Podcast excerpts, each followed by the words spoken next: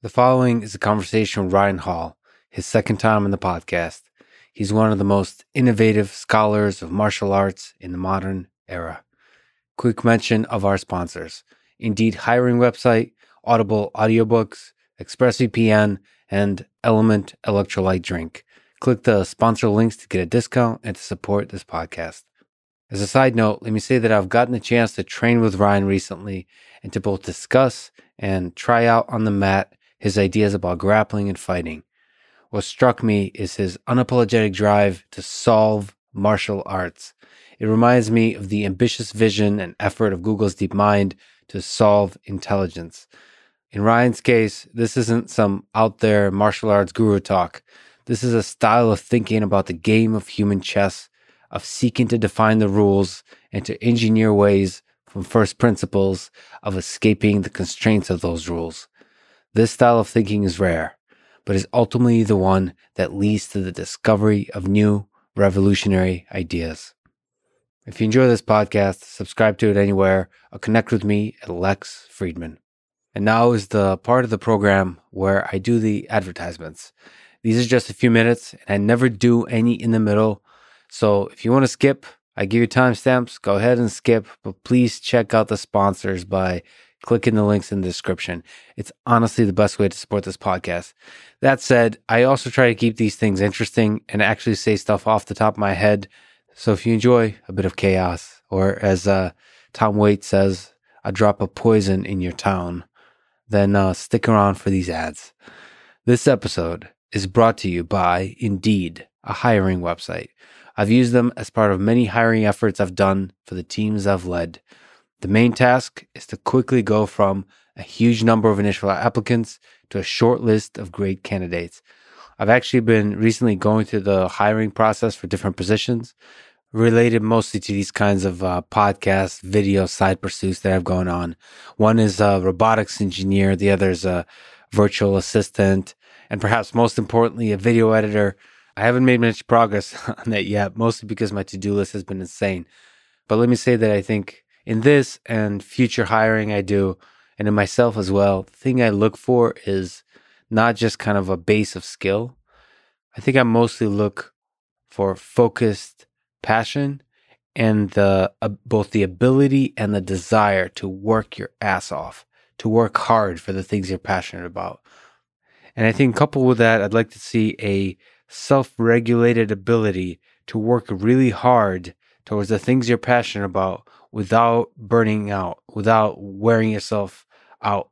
And I think that's actually a really important skill. Some it comes naturally to some. For some, they have to really develop it.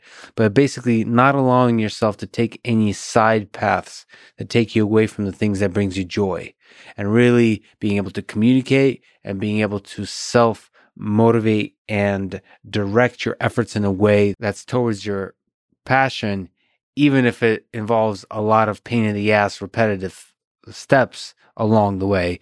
But if it's towards your passion, you can still derive joy from it. So I think that's actually a skill. And that's, as David Foster Wallace said, you know, make sure that you're unboreable about whatever task you choose. I think that what that really means is uh, having a perspective on the task you do that frames them in the context of the journey towards the things you're passionate about. Anyway, right now get a free $75 credit at indeed.com slash Fridman.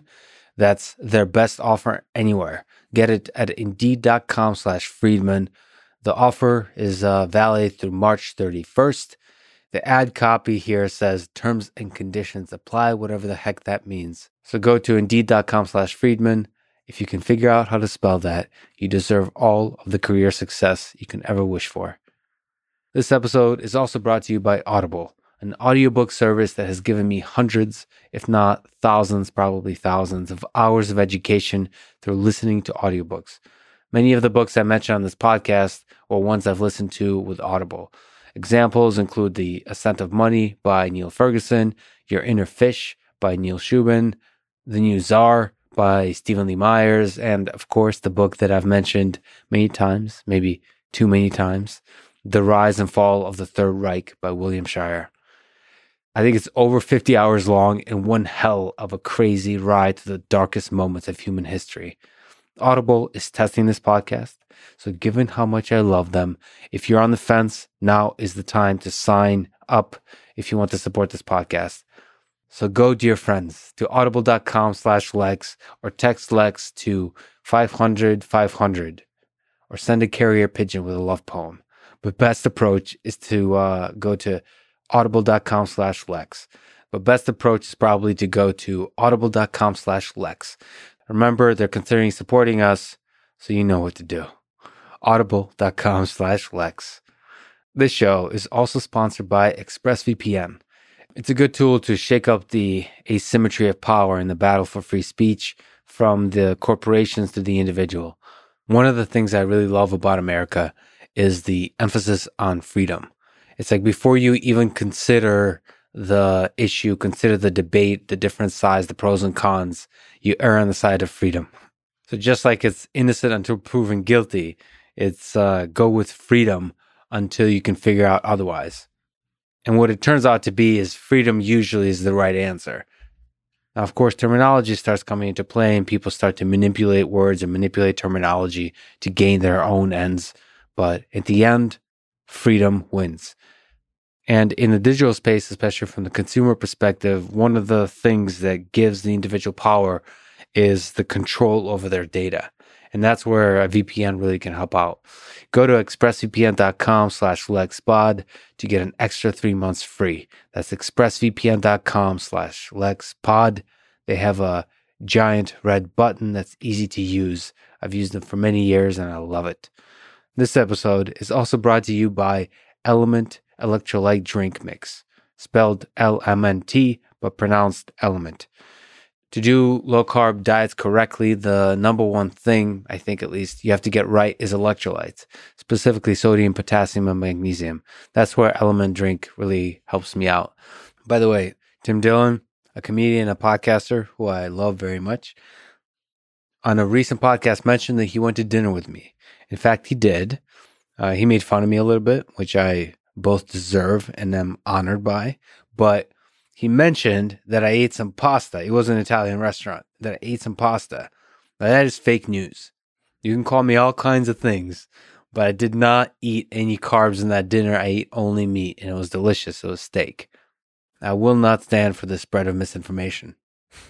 Anyway, Tim is awesome. You should uh, definitely check out his podcast. And I'm actually joking. I don't, I don't really care. I love it when he makes fun of me or even makes stuff up about me. I never ever want to take myself too seriously. And people like Tim Dillon, friends like Tim Dillon, are essential for that. Anyway, uh, Olympians use Element, tech people use it. I swear by this stuff. Try it at drinkelement.com slash Lex. That's drinklmnt.com slash Lex. And now, here's my conversation with Ryan Hall.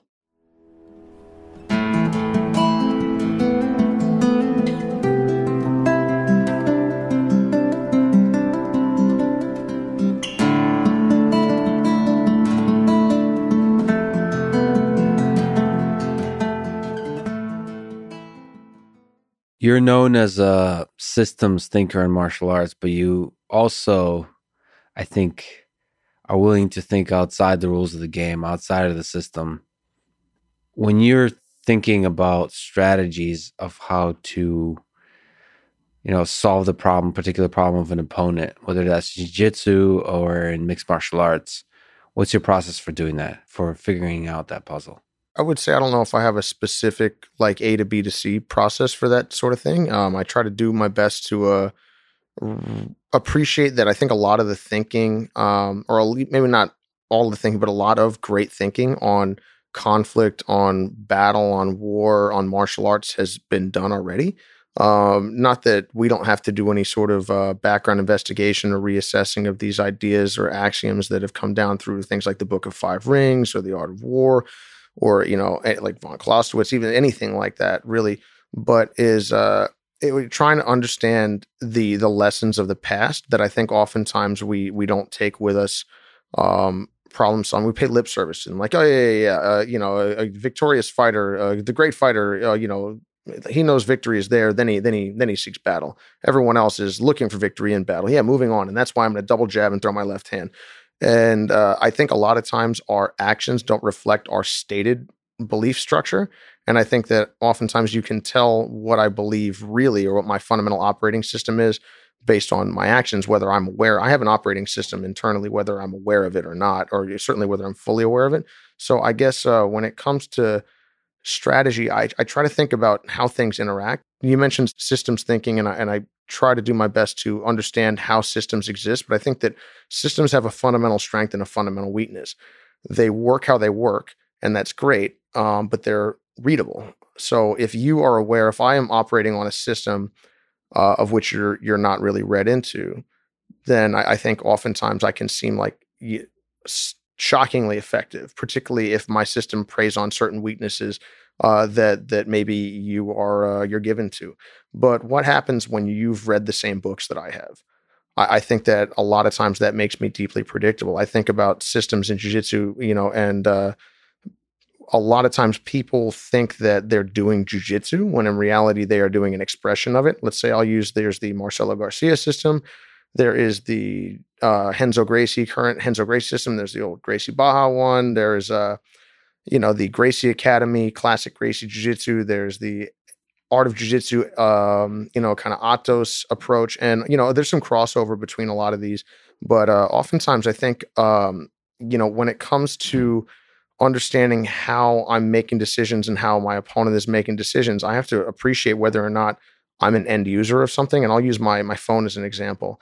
Um, I was thinking of this the other day, and as an end user of my phone, I can't, I have no idea what it does. You know, like Edward Snowden comes up and goes, Hey guys, you realize your phones are listening to you. I'm like, Really? What? Yeah. All right, I believe you. And then of course that that comes out, but uh to what extent? I have no idea. Um, what is my phone capable of? I have no idea. I can mess with the font though. I really like blue screens, not purple screens. Yeah. So, like as an end user, I can change some of the bells and whistles that have nothing to do with the underlying source code of it all or how it functions. The same way in my car, I'm an end user of my car. If I do this with the uh, steering wheel, it goes. If I push on the gas, it goes. Um, if I, yeah, I know how to fix it when it's out of gas. I know how to fix it when it's out of oil, and I, and I know how to fix it, you know, when uh when a flat tire comes. But short of that, or actually beyond that, I have nothing. So I think that oftentimes um, you know, I've been around in jiu-jitsu long enough to encounter like a new wave of of like good grapplers. Mm-hmm. And it's very, very interesting sometimes how they're running systems they don't realize they're running. Like I'm like, oh yeah, I, I trained at Marcelo Garcia's academy for a long time, you know, and a big fan of Marcelo's was a student there. Uh, encountered a lot of the the Otto style jiu-jitsu a number of years ago. Uh, been you know a very very you know deep into foot locking and leg attacks and whatnot for a long long time. I understand your system better than you do, or I may. And let's say you understand my system better than I do. That would be a huge issue. That was something that I encountered a long time ago trying to come up in jiu jitsu, where I was trying to utilize systems that were created by, let's say, Rafa Mendes or someone else. And I'm basically trying to do what you're doing. I'm just not doing as good of a version of it. So not only am I not doing it well, but I'm entirely predictable. And I think that that can be a big issue. So to come back, I think of systems a lot of times now in terms of, you know, particularly like end user type of systems, like mm-hmm. uh, an iPhone is a really, really fast way for me to be able to do all sorts of things. Mm-hmm. If you were to take it from me, I, I couldn't recreate any of that. So you want to be more the NSA and less the end user. Exactly, exactly. That way, that way, I'm listening. You want to be the NSA of combat. That's right. We're watching UP, but basically, you know, it's. Uh, I guess what I would what I would come back and say is, uh, if you understand how things interact on a fundamental level and what type of games exist and what type of interactions exist, then you can transcend a lot of the uh, the systems. You, it's almost like a cook versus if I can make certain things in the kitchen, I can, but I am not a chef. You could give me a bunch of ingredients and I could probably cook not well, but a couple of different things. But a, a, master chef, you know, would be aware of the implications of all of the things that they're doing, you know, extra time in the oven, less time in the oven, putting this, you know, flavoring or spice in, you know, what you're doing with various things. And also they could make, they could turn all of these ingredients into Chinese food, or they could turn all these ingredients into Italian food, and they could turn all these Italian food ingredients into chicken parmesan, or it could turn into lasagna. But they're not limited to a specific thing because they have knowledge of how food interacts, how, how what it does to create taste, what it does to create texture. So to come back, let's take rock, paper, scissors rock paper scissors is built on the idea of a couple different things or actually i'll tell you what can i May I, may I ask you a question? Yeah. What's your favorite dinosaur? On the same on three, we'll go one, two, three. T Rex. T Rex. Oh, me too. No, man, this is we're gonna be best friends. So uh it's okay. Uh if so, what's the first question when you say, "Hey, let's play rock paper scissors"? It's like, "Hey, is it rock paper scissors or rock paper scissors shoot?" And you're like, "Rock paper scissors shoot." And you're like, "Okay," because if we go rock paper scissors shoot, and I'm like, "Oh man, I I got lucky and I won." Imagine I won a hundred times in a row. Yeah. I'd be luck. It'd be luck if if I was honestly doing that. But now let's say, for instance, I go on rock paper scissors and you go on shoot. Rock paper scissors shoot. Mhm. Here comes the rock, right? Yeah. If you lose, whose fault is it? It's yours. This is built on a parity thing where the, we, I don't get to pick second. If I get to pick second, it's like being able to investigate your background before going to meet you. And then I'm like, oh, hi. Oh, I too love the New Jersey, you know, the New Jersey Nets, which is a statement that no one in their right mind would ever make when I was growing up. So anyway, you'd have to have personal knowledge of somebody. So anyway, to come back, let's you're a, if if you understand how games are structured, you can start to realize that there's huge gaps and huge holes in a lot of the the thinking behind all of it.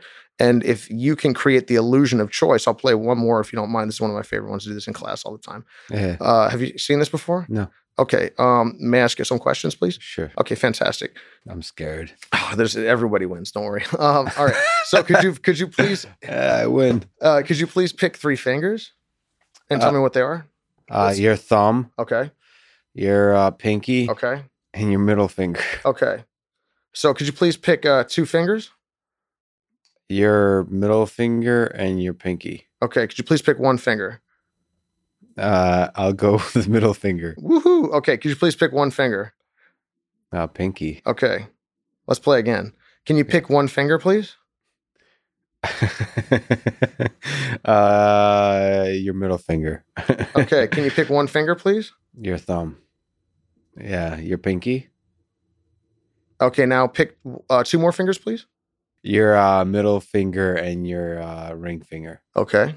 Could you please pick one more finger? Damn it! So I thought that enhanced the illusion of choice. it's the illusion of choice. If I'm asking the questions, provided I ask the right questions, there can be no correct answer. Doesn't mean that you, I mean ultimately, if if that's what you wanted, let's say you like I thought I was guiding you to something I wanted, it turns out that was the outcome you wanted.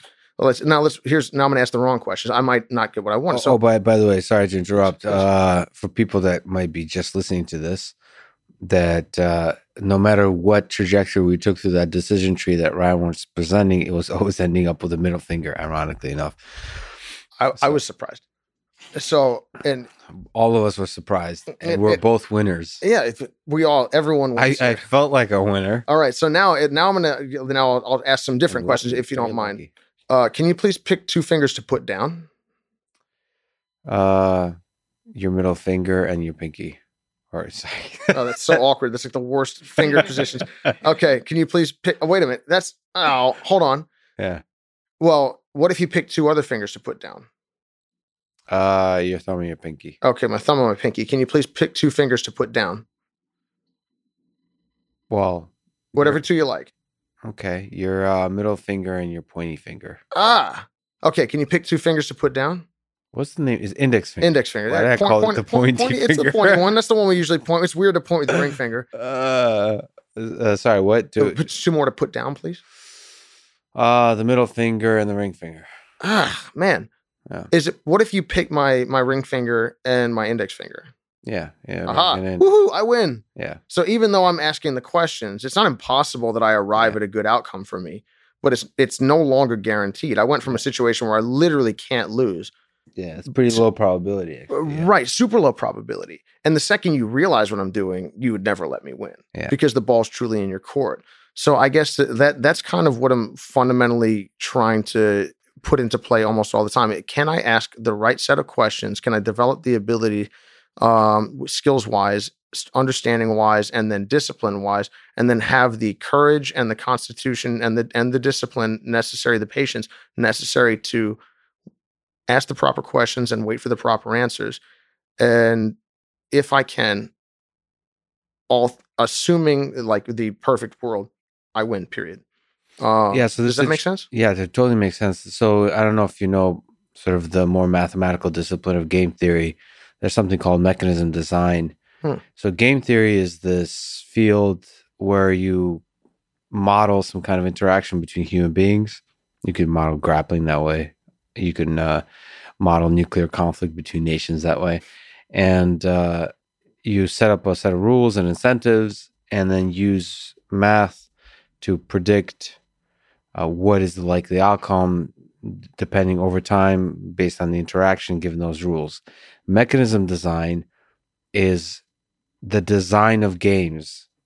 So, like the design of systems that are likely to lead to a certain outcome. And so, what you're suggesting is you want to create, you want to discover systems whose decision tree, all the possible things that could happen, feel like there's choice being made, but ultimately one of the parties doesn't have any choice in what the actual final outcome is. Uh, you're making them feel like they're playing a game too. So it's not like you don't feel trapped. It's kind of like well, the best traps. I don't. You don't look very threatening, so I'm like, oh, I'll walk over there. I guess eh, wouldn't that? I guess that's kind of an interesting thing. If a lion, st- when does a lion roar? It's an interesting thing when you watch like lions hunting. Don't roar when they hunt. They want to when they want to move you back. They do stuff like that. When they actually want to come and get you, they're pretty slinky. It's like water covered. It's like furry water. Yeah. And and I guess like when you keep that in mind, um, it, it's funny how like uh, Zahabi actually, you know, brilliant guy, like uh, one of my MMA coaches and the head coach at TriStar. Um, he brought this up one time. I thought it was a really salient point. He said, let's say we have a million person bracket, yeah. impossibly huge, like Frank Dux winning the Kumite level huge bracket he claimed to knock out like 250 consecutive people, and you're like, that is all of Hong Kong was in that thing, and everyone kept their mouth shut. Yeah. But anyway, that's pretty cool. But uh, to to come back, uh, a little improbable, pretty cool. Um, so let's say, for instance, like eh, there's no cheating going on, no cheating going on, and we're flipping coins, right? Someone is going to have an unbroken string of victory through that bracket which is pretty insane. How many how many consecutive like toss ups this person won, mm-hmm. and then at the end of it all, imagine we like aliens show up and we go, hey, they want to flip a coin for whether or not Earth uh, whether or not Earth uh, you know gets to gets to continue. They'd be like, oh, I'll do it. I'm good at this. yeah. That would be tempting as a person to to do. You're like, well, I'm a lucky guy. Oh, like, are you, are you sure? Maybe I mean maybe effectively you are. We could argue that effectively you're incredibly lucky, but basically, uh, is that an actual ability? Is that like a perk in a video game, or is that just this thing that happened? So anyway, uh, how many times are someone you could go through an entire career you know, particularly in a fight sport? Well, let's say you get 15 knockouts in 15 toss-up scenarios because you see that happening all the time in the fight game. A toss-up scenario. It's not like you're mounted on me and like and and that's not a toss-up scenario many, many, many, many, many striking scenarios. A lot of grappling ones, but tons of striking scenarios are dead toss ups. And uh, somebody wins by knockout. They win five times in a row. Then they lose a couple times in a row. And we go, what happened? You're like, what do you mean what happened? They were always flipping the coin. And then they win five more and they go, ah, back on track. Can you imagine that? You're flipping a coin. I'm like, heads, heads, heads, heads, tails. What? Tails, tails, heads again. Oh man, I'm back on it. I'm flipping good now. Yeah. That's basically what's going on. I think the vast majority of the time, and then you know, humanity's you know tendency to see a sign in almost anything, you know, starts to present itself, and then we build a narrative in our mind to to convince ourselves that we're in some sort of control. When in reality, I was in a marginal situation at best the whole time. Yeah, without having much control, without having a deep understanding of the system. The same story is told the stock market with many of the human these distributed human systems. We start telling narratives and start seeing patterns without understanding actually the system that's generating these patterns. So if we can see the system, that's incredibly valuable. Yeah. But then you go, well, what system is above all of the systems? And I guess maybe physics, maybe something like game theory explains these things. But like, I guess what are the what aspects of the system can I can I put my hands on that I can touch and understand? Yeah. And what am I what am I missing? What what what's going on in the world all around me to continue to lean on on Dune that I don't have. Uh, that I don't, you know, you talk to a blind person about about the world, about sight, and talk to someone that doesn't have everyone who's got coronavirus now, so no one can taste or smell. They're like, "This is delicious." Like, is it? So yeah. anyway, uh, you know, again, what what senses am I missing, or what understanding am I missing that's preventing me from seeing the dots connect in the world all around me? And I think sometimes if we, uh, oftentimes, at least personally, I've screwed this up a lot. I'm so nose deep in the in the trench of trying to understand what I'm doing that I can't take a step back and realize, you know, that I'm in a forest, not just head headbutting a tree. and I may be doing both. Maybe both. Two things can be true at once. But uh, so I would say when it comes to strategy, trying to understand that. But then also you go, well, okay, well, how can that sounds cool, but how can you actually do that? And then I'd say that's a really good question because if I imagine I say, man, I should fight like Stephen Thompson, I should fight like Wonder Boy. He's like, good idea, go do that. I'm like, not the not the guy. I would fight like Khabib Nurmagomedov if I could. You know, it seems to work. So anyway, uh, you go, well, what if I could develop? What if I could take my time developing skills so that when these strategies become apparent, they you are they are executable to you. Mm-hmm. You actually have the ability to like inner to again to be the person in the arena, to be the person required. Whereas there's plenty of great ideas, like dunking a basketball is a fantastic idea. Alas, for me, unless there's a small trampoline nearby, I'm not the guy but that doesn't make it any less good of an idea. I just don't I haven't developed the ability or or I lack the ability. So anyway, I, I think a lot of times, at least when I watch people in fighting, I'll use an example. Um, we're so con- we're so concerned with trying to win early on rather than develop skills that I'm going like, well, what's the best way to fight with my current set of skills? And usually the the path forward is like the barbarian route, like the you put on the one ring, take the damage you need to take to hit that guy. And that was something I realized very early on in my MMA career was like I'm not that good at striking at that time. I'm not a world class striker now, but I'm way better at striking than I'm given any credit for because it helps people sleep at night. I think, but um, I'm serious. But uh, um, yeah, yeah, you're always introduced as like this master, like master g- grappler. And I'm like, that's nice of them to say that. Maybe I'm not that good at grappling. We haven't even seen that. And yeah. but the funny thing is, I'm like, just because people almost go like, well, Lex, like so you're really good at this, but you got to understand, like, we're equal, man. Like, I'm good at this other thing. Maybe you're really good at what you do, and I'm just mediocre at what I do. That's yeah. also possible. So there's plenty of people that define themselves as a striker that do that just because that's for lack of other options, not because they're a really good striker. Or like, yeah. I'm a grappler. I was a grappler as a blue belt. Not really. So anyway, I guess to come back, uh, if if if I'm constantly going, how can I win with what I've got right now? I think oftentimes I never take the time to develop the skills that I want to develop, and I also never take the time to develop the strategies that I want to develop, and that has actually been one big blessing of uh, fighting so infrequently, which has been really frustrating as a result of injury and uh, time away, and you know some of those people being hesitant to get in the game. But uh, it gives you so much time to to be out of the trenches and focus on developing your abilities, so that now it's almost like developing money, like you mentioned the stock market, that you can now put in. Mm-hmm. Imagine you told me Bitcoin was a great idea five years ago, and I had eight bucks. Man, if someone told me Bitcoin was a great idea five years ago, and I had you know fifty k, I'd be like, oh my god, I'd be sleeping in my bed of money that I would then set on fire later today just to do it. So all the due to all the injuries, you've been mining Bitcoin all this time, and now you're a rich man. Well, no, actually, someone told me I was trying to mine for Bitcoin, actually, like in a cave. Mm-hmm. And then I found out recently that it's actually mining is like a, a figure of speech, you not like a literal thing that you do. This but I mean, in my defense, English language is difficult. It is. It really is. Next time, talk to me. I'll stupid. explain. And Russian is more uh, is is a richer language. You should learn. You should learn Russian. I'll help you out. I believe you. Thank you. so, can you do a whirlwind overview of uh, your career in MMA leading up to this point with the injuries and the undefeated record, and then what's next? Since um, we're on the topic, well, I, I, did my first fight in a as a blue belt, and I've been training for about a year and a half. I did nine uh, jiu-jitsu tournaments in ten weekends, or eight, maybe eight jiu-jitsu tournaments in ten weekends prior to my first fight in uh, April 2006. Um, I got punched in the face a whole bunch. I didn't realize it was a professional fight and found that out like the day beforehand. That was great. Thanks, coach. Uh, it was in Atlantic City, where another place no one ever goes on purpose. So that wasn't great. I got into three, actually three car accidents in the preceding 36 hours before the fight. I had my car totaled. Um, I wasn't driving for any of them. That was great. Uh, it was 2006. It's 2006. Yeah. And then You're I. You're a blue belt. Uh, yeah, yeah. I've been training for about a year and a half. So you blue belt. You're getting. I mean, uh, if you haven't lived, if you haven't gotten punched in the face in Atlantic City, that's true. I mean, I. so these are. I would have. I would have loved to have it happen for different reasons. Yeah. But uh, yeah. Well, what's funny is you know I I remember you know getting punched in the face a bunch trying to do inverted guard. I won one round, lost two rounds, definitely lost the fight.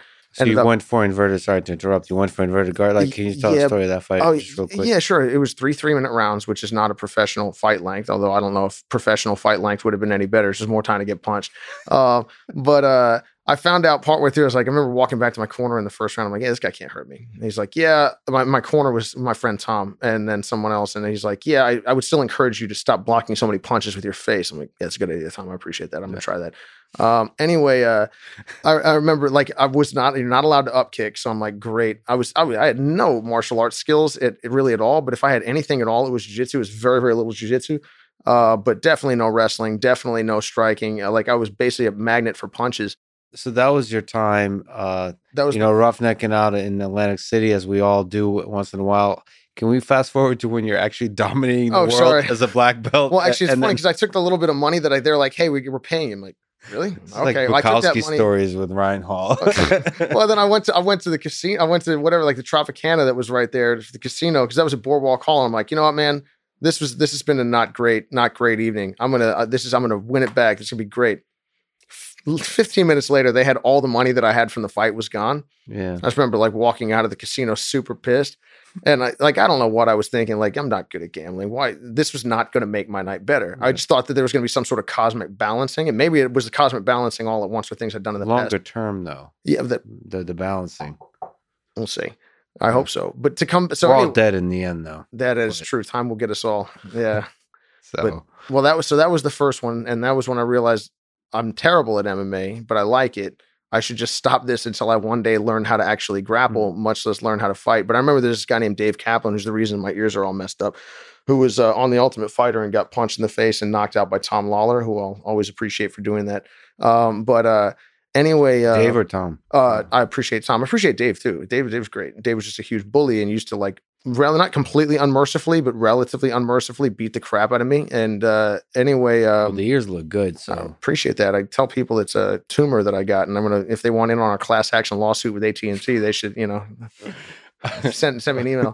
But uh, anyway, well, you're very financially savvy. I, very good. No, I, I, just give the impression. Dave basically said, "Hey, don't worry, man. You're never going to be good at MMA, and you're never going to be good at grappling either. But even if you are good at grappling, which in my opinion you will never be, you will never be good at fighting. And I said, Dave, if I do nothing else in my life, I'm going to keep training until I can make you pay for that.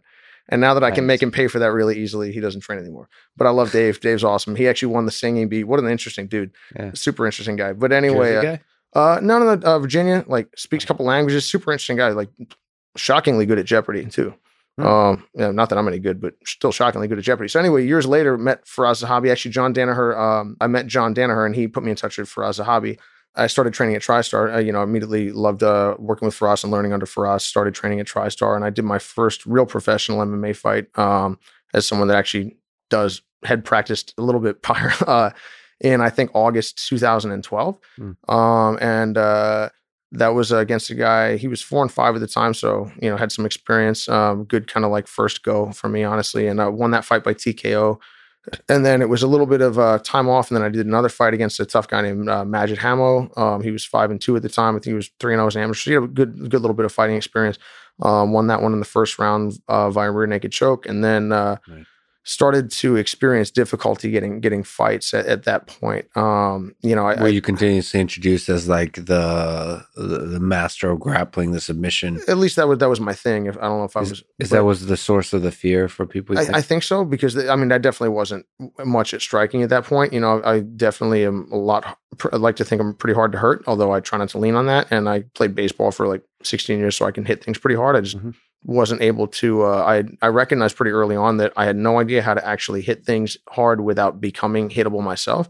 So I, I think that's kind of the big thing is uh, a lot of times like almost you were mentioning uh, before, if you try to go and get people too early, you can hit them if they're not that good, but you're going to get hit yourself. So you're making you're basically making a wager, you're making a trade of your own life for the ability to hit them. When you watch guys like Israel Adesanya, Floyd Mayweather, Stephen Thompson, uh, Conor McGregor when he's fighting really well.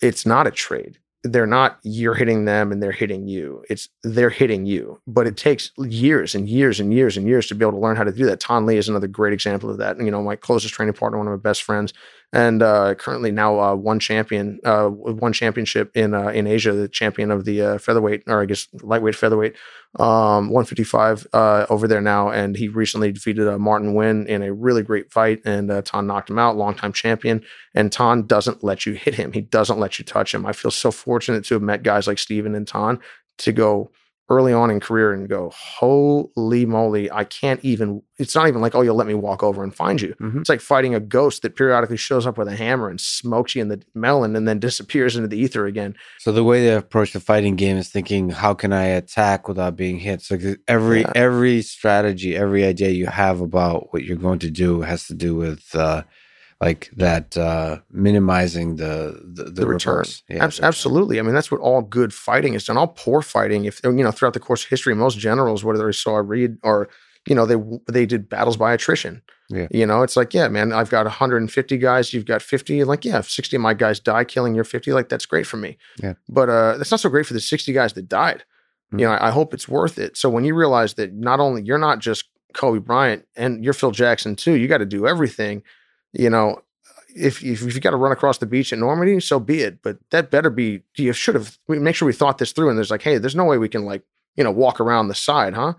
Because oftentimes there there is, and I, I think a lot of times there's a lot of incentives in professional fighting to for people to want to do that, and we come up with all sorts of. Well, I'm trying to be exciting. Are you?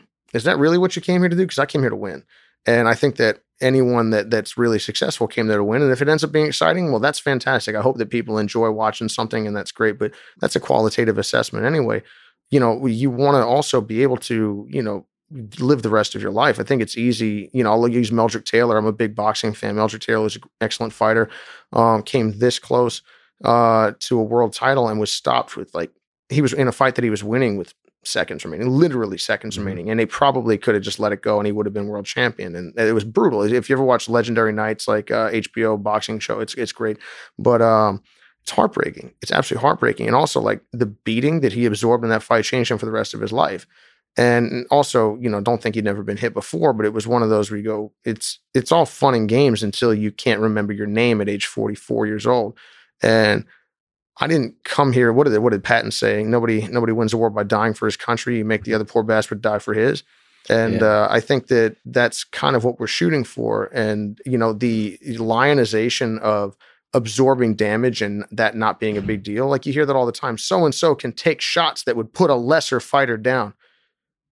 What does that even mean? Yeah. You know, like so let me get this straight. Your ability to absorb damage is a part of you. I mean, I guess that don't get me wrong, that is an attribute that's nice to have if you if you need it. But Yeah. there's plenty of people that actually have really porous defense that are just very, very difficult to hurt for whatever reason. That's a fascinating fighter's perspective on the thing. I mean, the the the story that is inspiring, and I know it goes against the artistry of fighting, is when you have taken the damage to still rise up and be able to defeat the opponent. So it's uh but that th- that's a flip side of a basically you failing to defend yourself properly, right? I agree, but let's say for I think it's it's a triumph. That's a triumph of your- of humanity. That's Yeah. a triumph. That's amazing. It's, to witness such a thing is unbelievable. Yeah. But you still go, this is there is a cost here. It's like I, I Yeah. have been fortunate enough to spend some time working with with the military, and I've been like around and read Medal of Honor citations. They're unbelievable. Like you read the story and you're like, it, it's it'll floor you.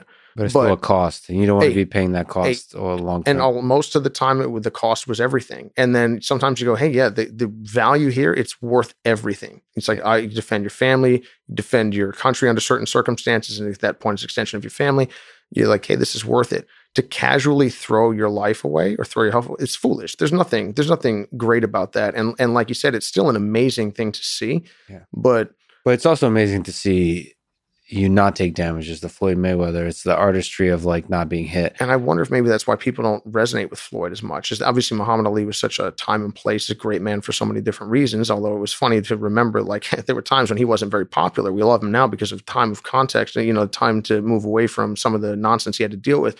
But uh we got to see him struggle and also he had unbelievable sacrifice both in and out of the ring you know that that we all got to witness we've never really seen Floyd struggle like that. And granted, obviously, Floyd isn't like a civil rights figure like uh, Muhammad Ali was. It's a different time, different place, and he's a different man. But basically, uh, you know, I wonder if part of the thing that made us, that made everyone think of Muhammad Ali as the greatest, in addition to, of course, the unbelievable things that he did out in the world um, and the stands that he made, we saw him struggle in the ring. It's it's almost it's humanizing. You know, it's it's weird when people person, yeah. people But- respect Khabib, but again, it's we saw GSP lose. And GSP came back stronger.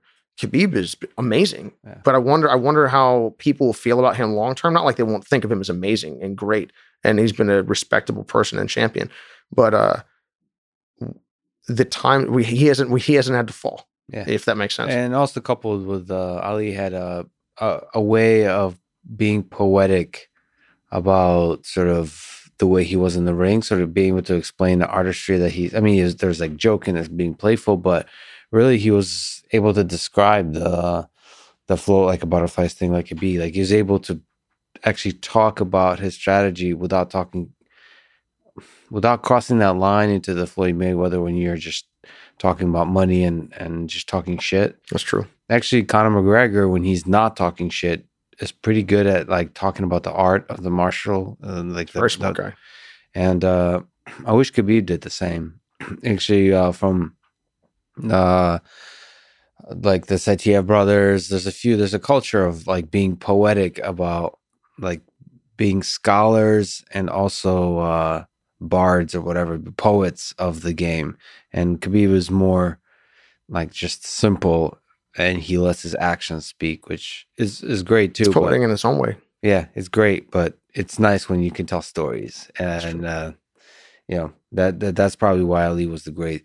Catch me up to you went to three fights, I think, undefeated. Yep. BJ Penn, you, we talked about last time you defeated BJ Penn. That's a that's a I mean that's an incredible uh, accomplishment. You. But you fought a lot of really tough guys. Um, when was your last fight? And then catch me up with the injuries. And- Well, a lot of people kept more and more and more were unwilling to fight you. Yeah, that's been that's that was why I was out for two years following the Gray Maynard fight between uh the fighting Gray um and BJ and the Gray Maynard fight was actually one I'm really proud of because um Gray was very tough. He's very big, very strong, very experienced. I had only five fights at the time, um and I didn't have a lot of skills. I don't get to fight Gray with what I have today. I had to fight Gray with what I had in December 2016 and that I it really took a lot of discipline, a lot of focus, a lot of challenge, you know, to stay the course, to do what I needed to do in that fight, and to win in in ultimately dominating fashion. Just not in the dominating obvious sense that you see when someone runs across and just does that to somebody, but Mhm. that wasn't on the list for me at that time, you know. So um, that was a that was an interesting one, but the time away again was very frustrating. That was incredibly difficult for Before that fight, but, uh, after? that fight, the well, because I uh, met, I beat uh, Artem Lobov in the final of the Ultimate Fighter, and Artem is another guy that's tough, a lot of experience, and uh, gets gets you know he he he's a funny guy, and he said some things on the internet, so and he gets a lot of heat for that. But uh, you know, he just knocked out three of my teammates. I'm like. He uh, put a couple people in a pretty rough shape at the end of that, so he was doing well, and that was a tough fight. Again, if I got to go back and fight that fight now, it would be not competitive at all. I mean, it wasn't competitive at that time, but it very it was let phase. It wasn't close, but it was competitive. so you were um, improving and growing fast. Yeah, and it was nice to have time away. I wish I'd had more time in the ring, but again, I'd only been doing MMA for three years at that time. So the uh, uh, improvement from doing what the Bitcoin mining was over uh, overriding the ring rust. I think so. I don't really believe in ring rust, if I'm honest. You know, I, I can understand why uh, you know s- people could feel a certain way, but if anything, it's almost like you just kind of forget what competition's like, and you realize like. Oh, you feel butterflies or something like that, and you go, "Oh my god, this is different." Versus, no, that's, that's your body getting ready to perform. It's okay. It's normal. How do you not have ring rust? I I think I try to well, I try to practice performing no matter what. Uh, you know, like whether it's singing karaoke, I'm not very good, but like anything, Yeah. you name it, talking in front of people, like uh, You embrace the butterflies. Um, yeah, and I, it's it's almost like I remember my last fight. I'm just staring at the wall and go like, huh. I guess I, I guess I'm gonna fight in a couple minutes. All right. Hey, you, you ever, I mean, of course, we all heard the phrase like you can never walk in the same river twice because even if you're this, even if the river's the same, you're a different man. That's uh, I think it's a really important thing to understand because at various points in my martial arts career, I've thought, oh man, how should I feel? I remember when I used to do well in competition, I would feel, I would think these thoughts, listen to this song, think think about this. I would feel a certain way, and then if you don't feel that way, I would start to become stressed because uh, I, I was self inflicted versus going, you'll feel how you feel.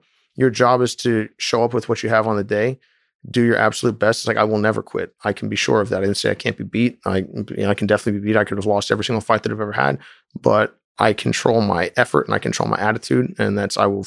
You know, I, I will do my very best to execute my game plan. And the event's not working. If I have to, I'll put my hands up and walk dead forward if I need to at somebody. I, you know, we hope that that's not where it goes, but you know, you, like again that humanizing moment where you're shooting for like just the the inner like the inner you sacrifice the outer and all you have left is will and you hope it doesn't happen but if it does you'll be there but i guess to come back like the extra periods of time um, in between fights i think was uh, valuable because it was it was deeply challenging. It was incredibly it was, it was heartbreaking sometimes if i'm honest man. It's like i didn't want to It's just waiting. oh my god dude. It's What, just is there politics involved, or is it? uh, some sometimes you know like i i you know it's every single time you step into the ring nothing's guaranteed. Um it's uh you could be hurt you could hurt somebody you could win you could lose.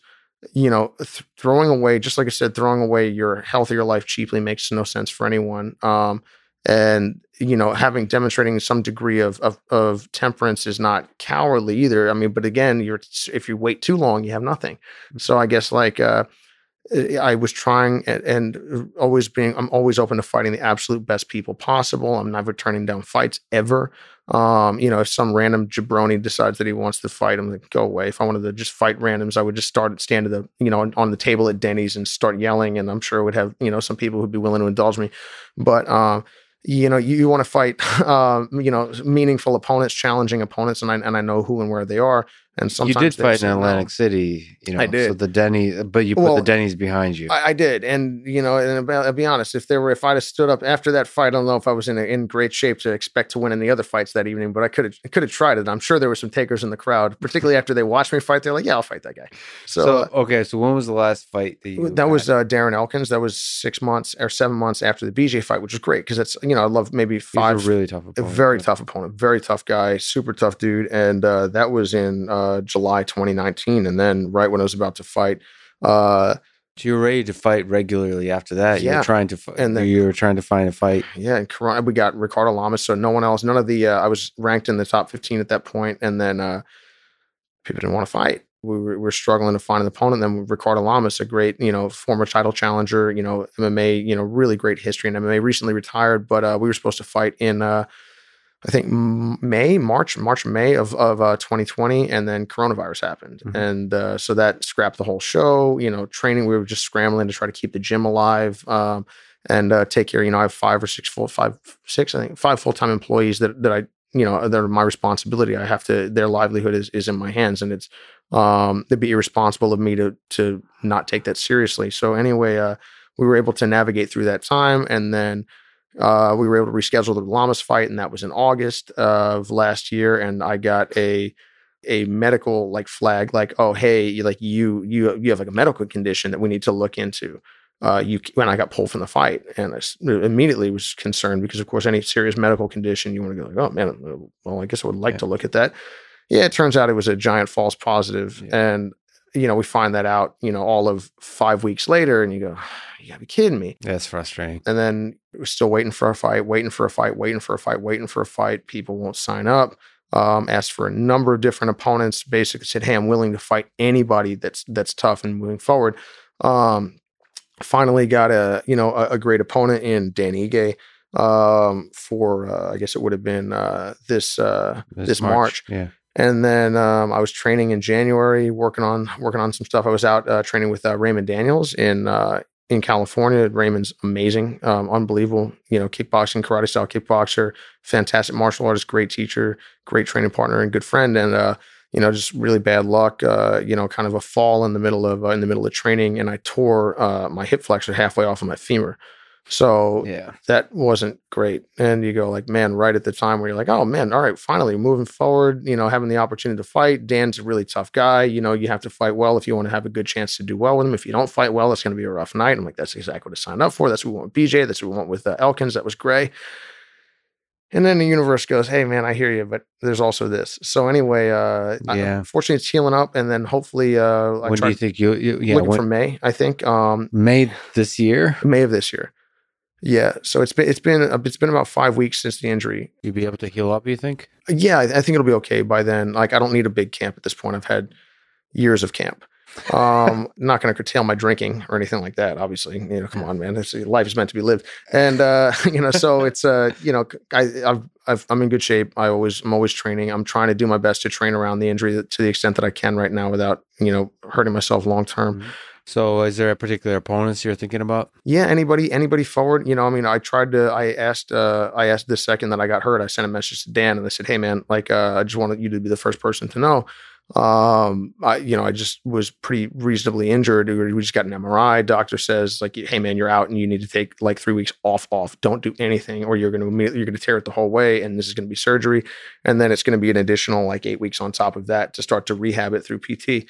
And anyway, uh, you know, so I let him know, hey, if you can push this thing back, I would love to keep on the card. I would love to keep the fight. You know, it's like I respect you a lot as an opponent, and also it's been brutal trying to get anybody to sign on. So if you're into it, I'm, I'm still there. Unfortunately, he turned that down. Uh, I understand he had other things going on, and he and his wife were expecting a child coming up, so uh, he needed to he needed to fight. And anyway. Uh, you know, I guess we'll we'll see who's coming forward. Um, Is there somebody like super tough in the featherweight division that Oh, yeah.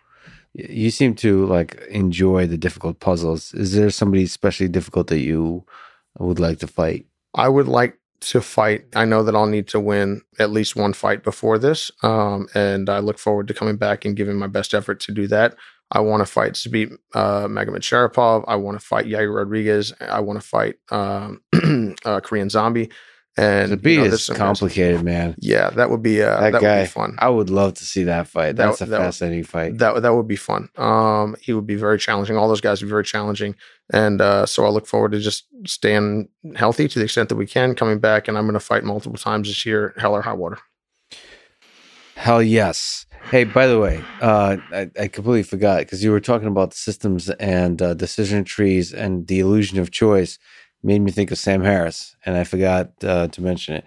So he talks about free will quite a bit, Huh. and that there's an illusion of free will. So It's it's like bold the- claim, Cotton. that the you know maybe the universe constructed that little game where you, it makes us feel like we have a bunch of choices, but we really don't. We're really always ending up with a middle finger. That would be hilarious. Yeah, that's it. That's that's what you see before you die. Yeah. a giant middle finger. It's like, oh fuck. I knew it.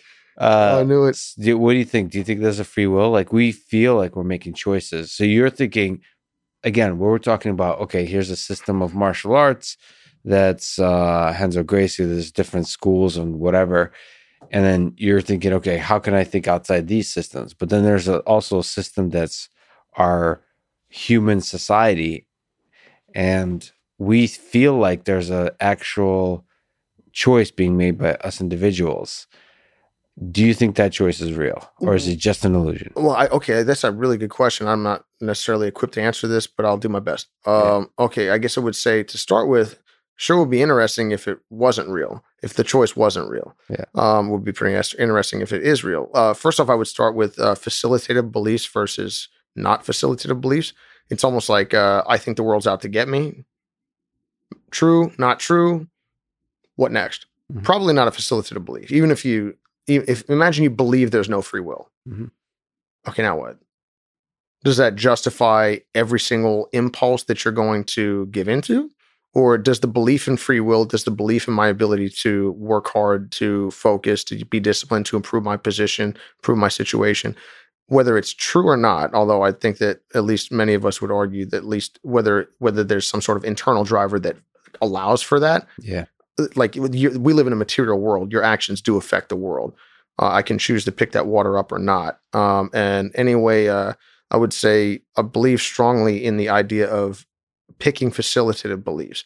Um, you know, and going, hey, I will adjust whether this belief system is right or wrong on a cosmic level. I'm nowhere near smart enough to understand, but I can say me deciding that let's say for instance i'm going to walk over to have a conversation with someone in a hotel lobby and they've i've never met them and i go over and i start with huh this is going to be interesting and i just walk over there versus in my head i'm like what's this asshole want we're about to have two very different conversations i could be right that this person's not very polite or is or, or thinks negatively of me right from go but i think that that's probably not a facilitative belief people talk about i'm how is that going to help me navigate the conversation to a positive conclusion. And I think about that for, uh, um, you know, let's say fighting. It's a good example. Like confidence. People, plenty of people believe plenty of things that aren't real, myself included. I'm sure uh, all the time. And uh, anyway, believing that you can do something, I'm like, hey, I think I can win. Doesn't guarantee you a positive outcome, but I would say it, it most of us would probably helps. eh, most of us would argue that it helps. Um, And you're think about depression. believing- What's depression if if not a a negative, unfacilitated belief that is not always that oftentimes is not reflected by reality, Mhm. but you project it onto reality, and it's understandable if it makes you feel like, oh man, this isn't going to work out. I don't think the prospects are going well, and then if you feel like you can't get out of that loop, that seems pretty rough. And I, I see a lot of things out in society right now where you go, whether whether you agree or disagree with various positions on things, you go, is that a facilitated belief? Even if that is true, which is arguable, anything. So what next, man? So what where does this end? When when is the positive? What's the happy ending here? And if they go, Yeah. well, there is no happy ending, I'm like, okay, so so now what? So what do we do here? And I, I guess uh So Oh. choose the facilitative belief. And uh, in your intuition, believing that free will is real is uh, is more productive for a successful life. Absolutely, because otherwise, how am I not? How how am I? First of, how can I? How can society function if it's not real? So, eh, how can I blame you or anyone else or hold anyone responsible for anything if free will isn't real?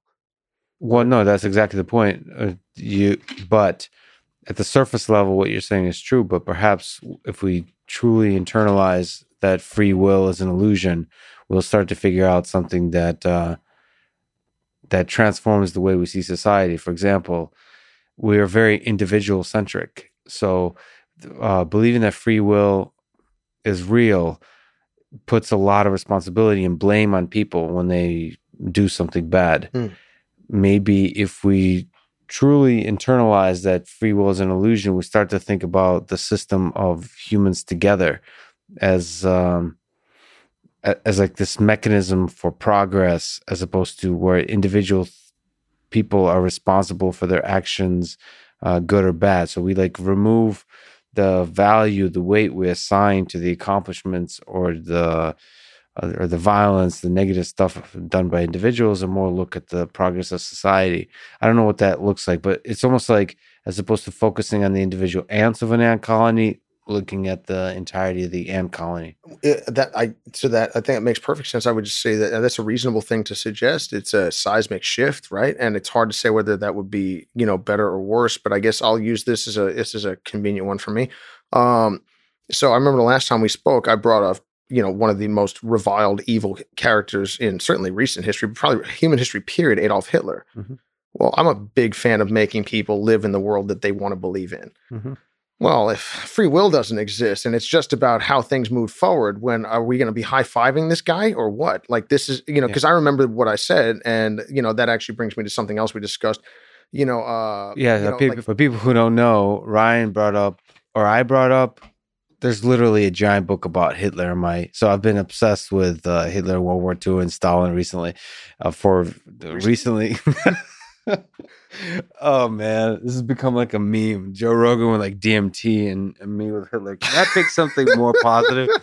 Like Cat in the Hat or something. I don't know. But we, you brought up Hitler as an example of something particular, of the, the, some philosophical discussions we're having, and uh, the excellent, eloquent, and uh, the the full of integrity MMA journalist uh, clipped out something you've said about about Hitler and said that uh, you know I, I I forget what the headlines are, but there were the the most ridiculous possible implementation. of what they basically have done. nitwits intentionally misrepresent, intentionally misunderstanding what I'm saying. Then it's like, I get that they're stupid. But Yeah. I'm stupid too, so I know what that's like. So I don't have a lot of Stupid, no sympathy. for you. stupid. Yeah, exactly. It's it's in a, yeah, exactly. I don't I don't I can't give you a pass on that. But basically, intentionally misunderstanding what's going on. But what I find funny is that hey, we got to be careful what we believe. And again, back to the cancel culture thing that we discussed last time as well. Where would I would I like to apologize? I mean, no, actually, something about cancel culture that we've been seeing things culturally. I'm like, I will be damned if I apologize for anything that I don't need to apologize for because I was intentionally misunderstood in that instance. Now, Yeah. you could say that I don't nec- that I'm not a uh, historical scholar, which I would agree immediately, and also that I'm that I oftentimes ineloquently or inarticulately phrase things, which I'll agree that what as again. But uh, ultimately, you know, going, hey, I want to make you believe, live in the world that you that you're suggesting ought to exist. Okay, so if there's no free will, is everything how how far of a step back are we willing to take cosmically before we start going hey, this is good because we're experiencing a social, you know, a, re- a reckoning in our country at the moment, you know, for good and for, and for other, um, probably, I guess. And basically, uh, but hey, it all worked out, right? So that that's probably not something that would fly, and and I think well, that that's a fair thing. That's interesting. I, it, it might not fly from the individual perspective, but if you zoom out and think of you know appreciate society as you know just like an ant colony as a beautifully complex system, like we kind of from from the individual pro, uh, perspective, we value progress, especially progress of the individual, but in whole progress of societies.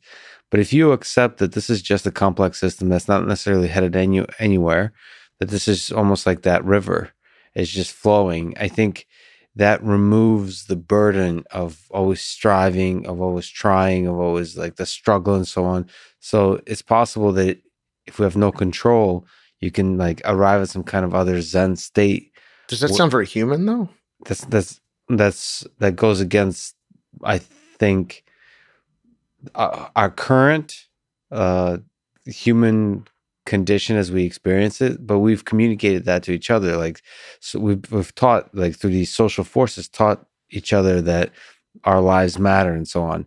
Maybe if we convince ourselves that we're just sort of like little things in a stream and ultimately none of it matters. There might be some kind of enjoyment to be discovered through that process. I don't listen. I know, I'm a yeah. capitalist, rah rah. Like, but I guess I think you're bringing up a really important point. Like, I guess almost anything like capitalism, I I only get to experience it as I as I sit here now, and I get to live. I was raised in the United States, have traveled around the world a little bit, have had the you know good fortune of meeting many people from many different places, and. Um, I'm an end user of capitalism. I don't really know how it got here, whether it was, yeah. I wasn't there at the start of this idea. I wasn't there for, hey, how did we come up with this idea? How did we arrive? And I'm nowhere near well read enough to, to understand any of that really, uh, even secondhand. And I guess recognizing that communism, Marxism, socialism, anarchism, anything is, uh, these are all perspectives that all have, I guess, various strengths and weaknesses.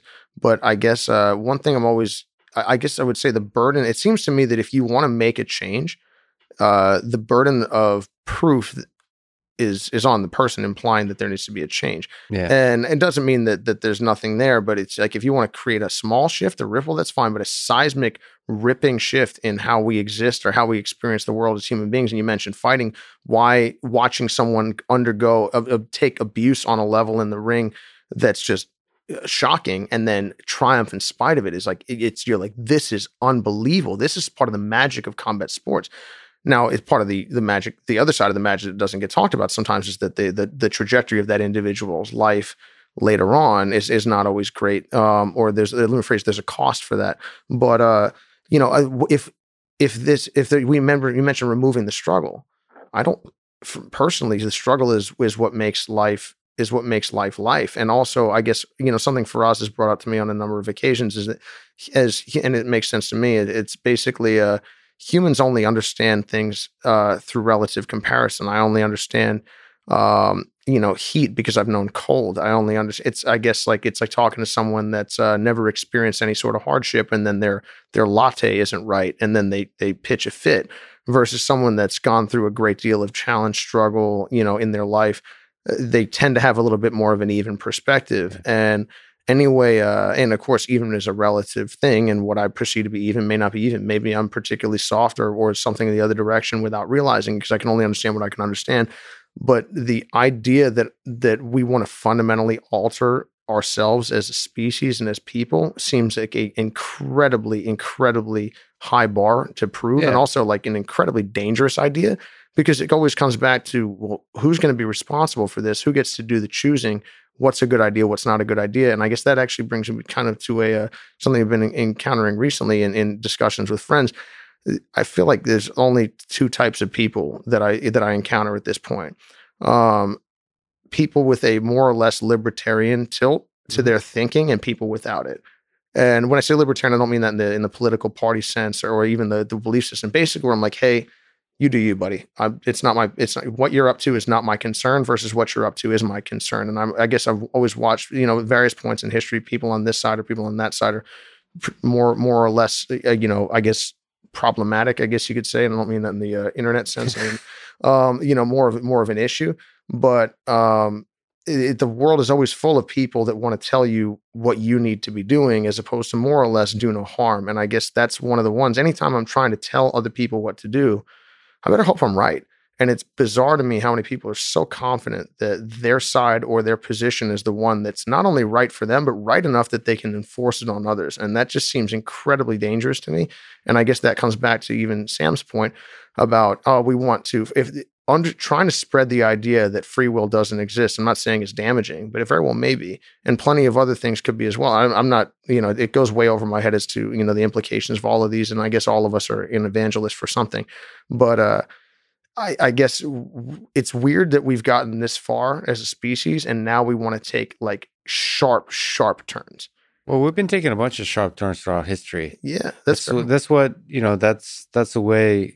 You know, okay, humans love power, and one way to attain power is to say everything that you guys are doing is wrong, and I have the right thing, and I'm going to build up a giant cult of people, and I'm going to overthrow. And uh, indirectly, what that results in me is me gaining power and that's how you get all the big revolutions in human history, saying, I'm done with the thing that the powerful are currently doing. So I'm going to overthrow. That's that's where probably all the identity politics that's happening now is people that didn't have power before are looking to gain power.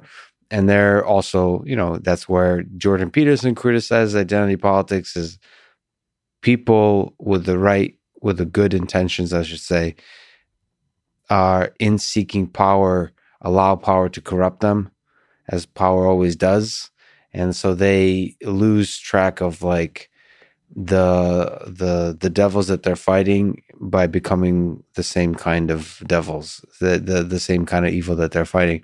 And so that that's just the progress of human history. But hopefully as these power greedy people keep attaining power with a with a progressive mindset over time things get better and better as they continue as they like have each iteration? Each iteration. Huh. a lot of uh, a lot of unfairness happens a lot of uh, hypocrisy happens. A lot of people are trampled along the way by those who mean well. But over time like lessons are learned or like human like civilization accumulates lessons and in part learns the lessons of history and it gets better and better over time, even though in the short term, there's people acting not their best selves. And, you know, uh, that seems to be the progress of human history.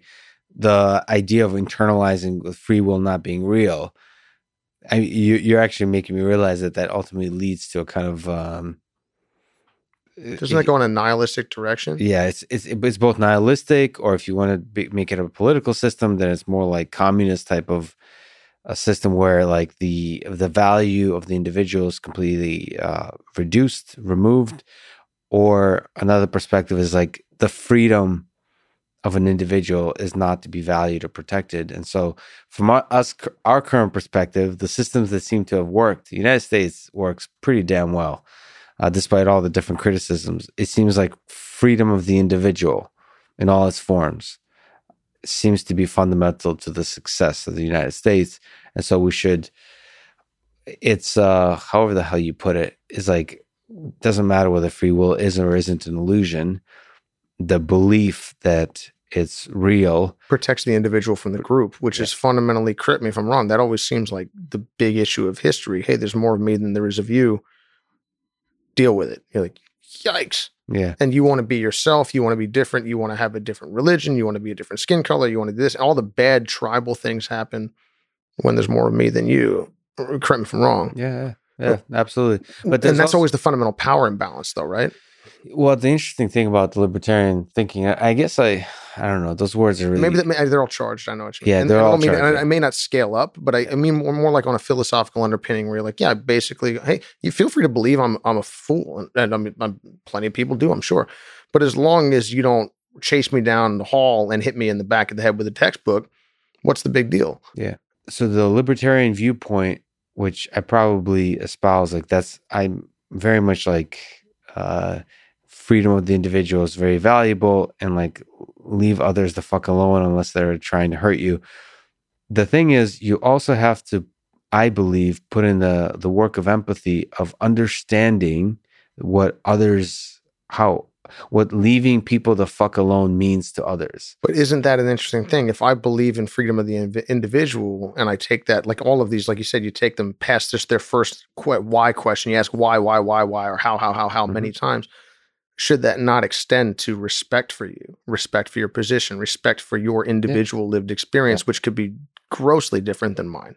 Yeah, this is the problem with saying I'm an individual, I'm not going to bother you, you don't bother me.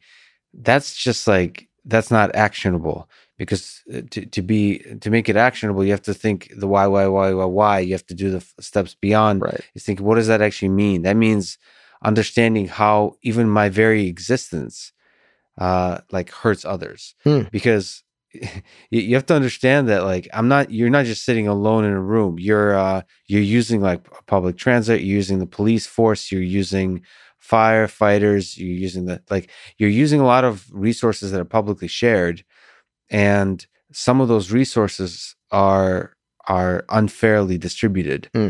Uh, like we've agreed that we're going to pay taxes and those taxes are going to go towards building some kind of infrastructure.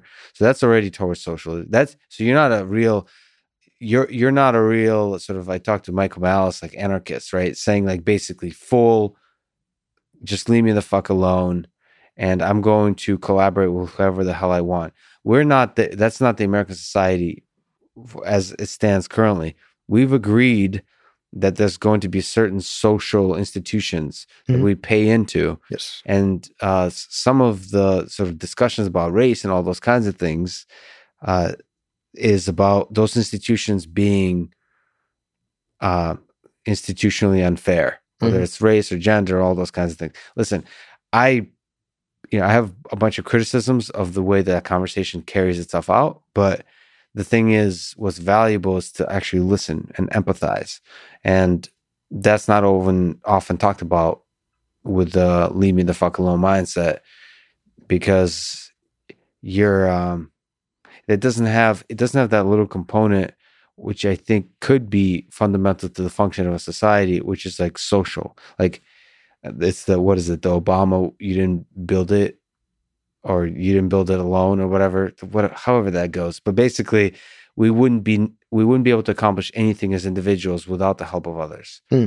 and to be able to then start to think okay so what is what is what is my duty what is my responsibility to other human beings to be respectful to be loving to to help them as part of this functioning society that starts that's actually a lot of work to start to think about that For sure. because then I have to like think, okay, Ryan, what's his life like? Like as a business owner during COVID, what's that like? And then he has uh, there's employees that run the gym.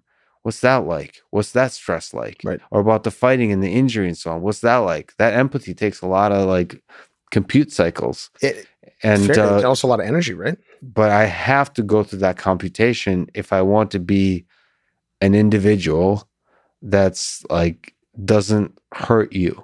If if I may, I guess like to, to come back to Muhammad Ali, one of the things he said is service to others is the rent is the rent that you pay for your you know is the is the price you pay for your rent here on earth. Yeah. And now, I one of the things that I think that I see as a result of the internet all the time is people talking about global giant problems, social problems that are society wide that are massive, like truly massive, and frankly beyond the beyond the power of any of us to solve. Yeah. and certainly on an individual level.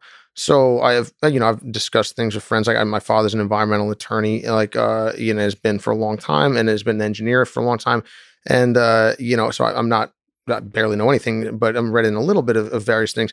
But uh, climate change. Oh my God, I'm so concerned about climate change. Like, what am I supposed to do about climate change?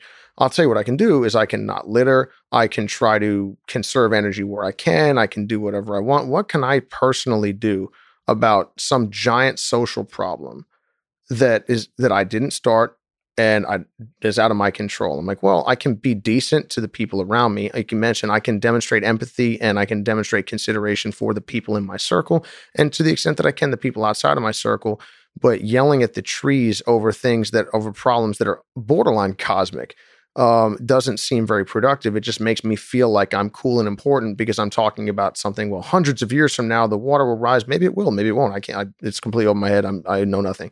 Yeah. But focusing on the problems that we can actually solve, it comes back to the same thing. I want to win a fight. I would love to win a fight.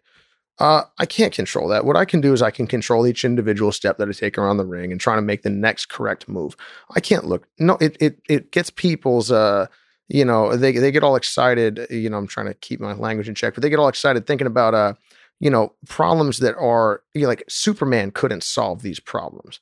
Like you could be that powerful and you can't make all of the bad things go away, but you can absolutely change yourself. And I think a lot of the lessons that you know, like the good lessons from religion that happened, the good lessons from the great men and women throughout history that we that we are inspired by, that talk about change starting with within, and you know, again, treating the people around you decently, and treating the people around you decently doesn't even necessarily mean the golden rule: do unto others as you would like them to do to you. I go, well, maybe what I would like and what this person would like aren't the same thing. Well, how am I going to get to the bottom of that? Because I could be attempting to be decent to this person, and by my standard, I am being decent, but maybe I'm uh, maybe I'm missing the mark by theirs well, I can't possibly, if I just interacted with you, like it's like someone talking about some nonsense microaggression. You're like, so let me get this straight. I've never met you before. You never met me before, and you're interpreting some minor comment that that I've made in the least charitable way possible. Yeah, I'm not saying that that you couldn't be annoyed, but your expectation for that level of consideration is you're going to be you're going to be disappointed a lot.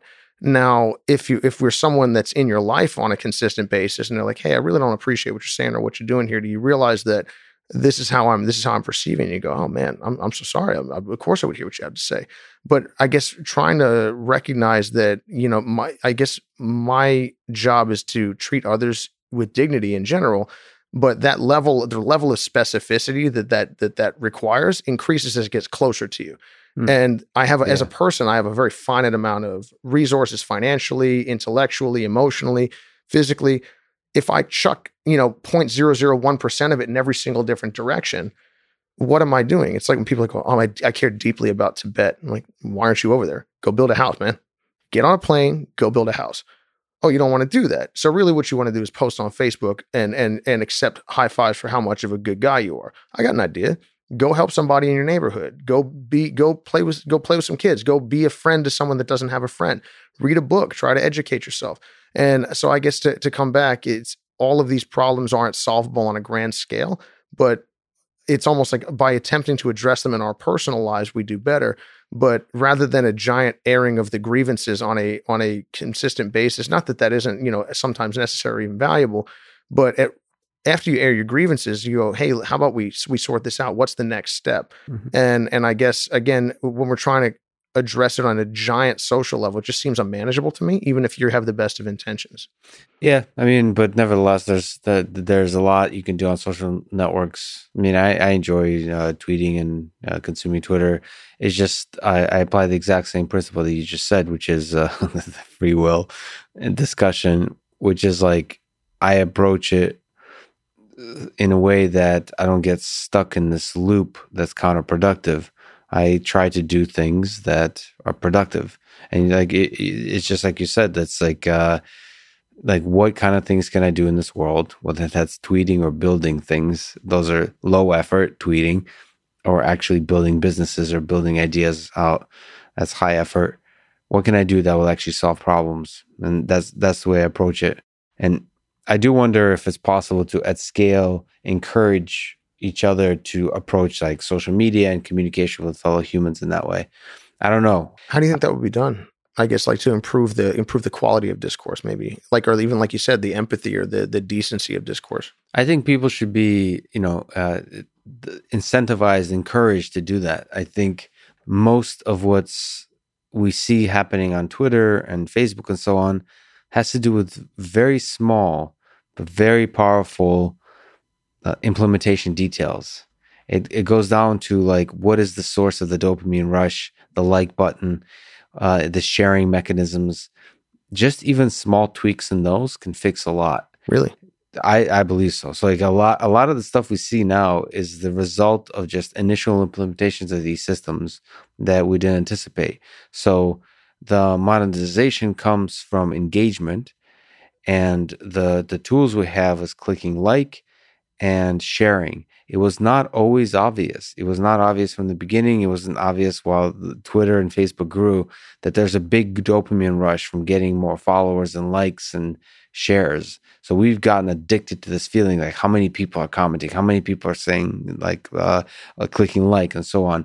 So that's that dopamine rush. So we want to say the thing that'll get the most likes uh, on and like en masse in society.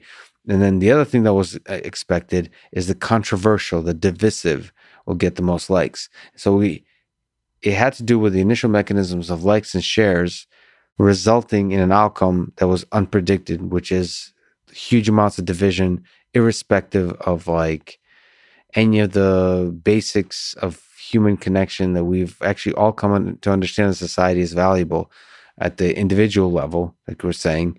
But on mass, what results is like you throw all that out and it's all just divisive at scale uh, discourse. Uh, I think it could be fixed by incentivizing personal growth, like incentivizing you to challenge yourself, to grow as an individual, and most importantly, to be happy at the end of the day. So, uh, feed like incentivize you feeling good as in in a way that's long lasting long term i think what makes people actually feel good is being kind to others. Long term mm. in the short term what feels good is getting a lot of likes. And i think those are just different incentives that if implemented correctly, you could just build social networks that would do much better. So, do you think it comes from a structural perspective? I guess at what point does you mention like uh, you mentioned free will, and also you mentioned uh, you know feeling good, like uh, and again working hard. You know, you, I know that you have the. Uh, I, I, guess the uh, was it a race or um no it's oh the the the Goggins thing yeah uh it's four by forty four by four by forty eight challenge where you run four miles every four hours for two days that's awesome yeah it's the, it's a bunch of it's it's uh the the the challenge of it isn't just the running. The running is very tough, but it's mostly the sleep deprivation because right. you're just training every four hours. But it's a struggle, right? It's and that, struggle. but the struggle gives meaning. And ultimately, I guess so. How can we? Because you mentioned, like you said, adjusting things on like a, uh, I, I guess like a programming level, almost yes. uh, base programming level, so that the interface is different for the user. Yeah. But at what point does the user have a responsibility to, you know, as a as a man or a woman or a person, to just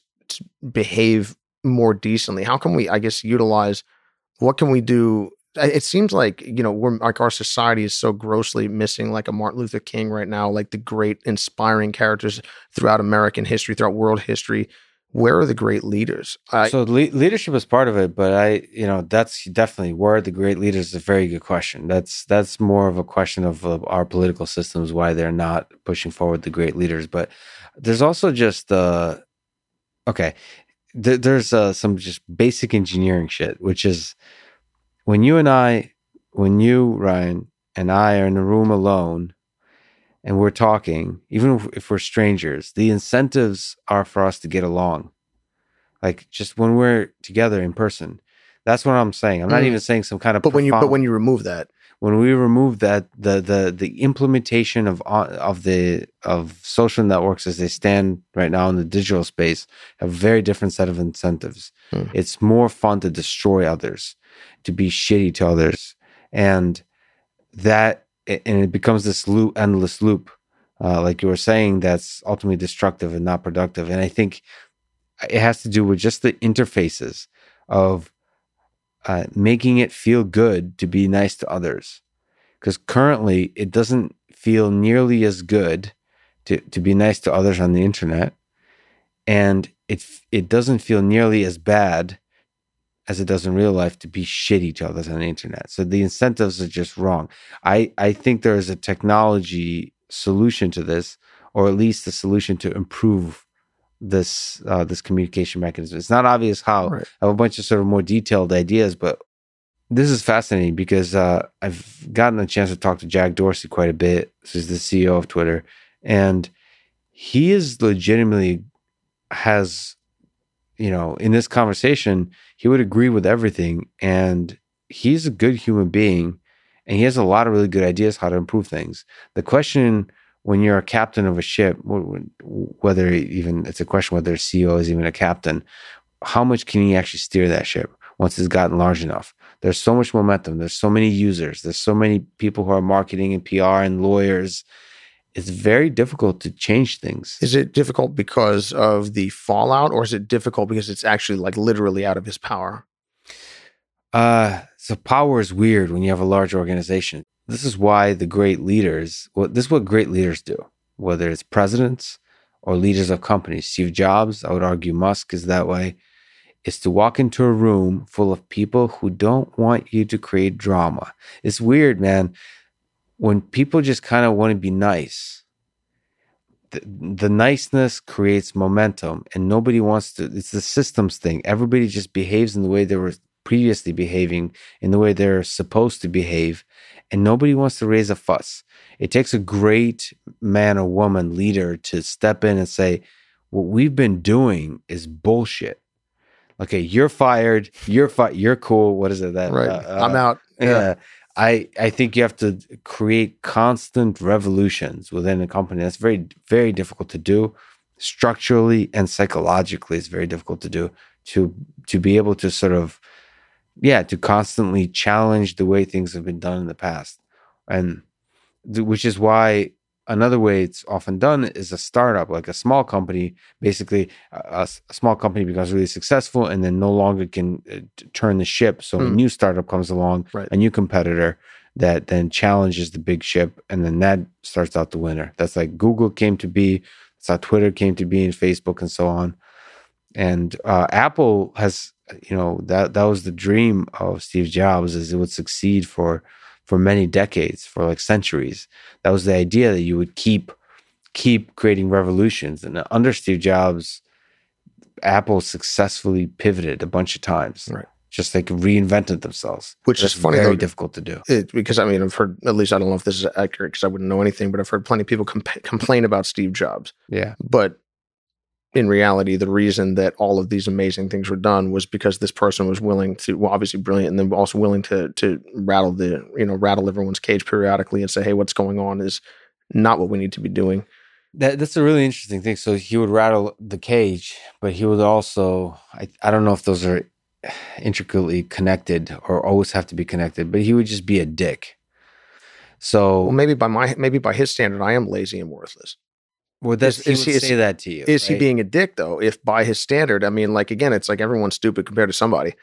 You know, I guess. uh but it so you you apparently are able to take that kind of thing it's uh sometimes you just you cross there's there's ways to cross the line and i mean this is okay the the fascinating thing about being a leader especially a leader of, of companies is it's a people problem so each individual in a room so as a leader you're only really interacting with a small number of people because they're leaders of other smaller groups and so on. But each of those individuals in the room have their own different psychology. Some like to be pushed to the limit. Some some like like to be screamed at.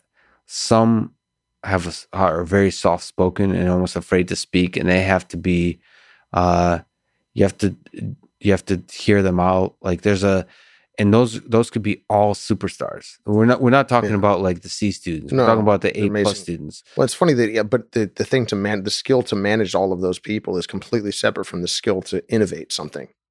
I mean, not, not that they're not connected, but it's funny how it's it's almost like uh, you know why do we have shitty why do we have shitty representatives? Yeah Well, I mean, th- the thing that you do to get elected has nothing to do with governance, yes you know. So Well, that's exactly it. But the the great leaders have to have both skills. Mm. So like you have to have the boldness of. If, if you look at the great presidents through history, you know, usually it's in a time of crisis is when they step up. But they basically say, "Okay, stop this old way that Congress works, of this bickering, of this like compromise bullshit. Here's a huge plan that costs billions of dollars, in this today's age, trillions of dollars." no extra pork, no extra additions, just like here's a clear plan. We're going to build the best road network the, the world has ever seen, or we're going to build some huge infrastructure project. We're going to revolutionize internet, or we're going to for coronavirus. We're going to build the largest like testing facility the world has ever seen in terms of the we're going to get everybody tested uh, several times a day, all those kinds of things, Mm. huge projects, and say, uh, fuck all this uh, the details that everybody's bickering about. We're going to give everybody uh, two thousand dollars. We're going to give everybody three thousand dollars. Like huge projects, and at the same time, so that's the boldness and the leadership and saying throw out all the bullshit of the past, and at the same time be able to get in the room with the leaders of both parties or with the powerful individuals and smooth talk the shit out of them in the way they need to be smooth talked to. So like both of those skills, it seems to be when they're combined in one person, that's that creates great leaders. Musk appears to have that, Elon. I don't know if Steve Jobs. It's interesting. So the criticism of Steve and a little bit on Elon is he misses some of the human part. Um, but may, maybe it's impossible to have a really.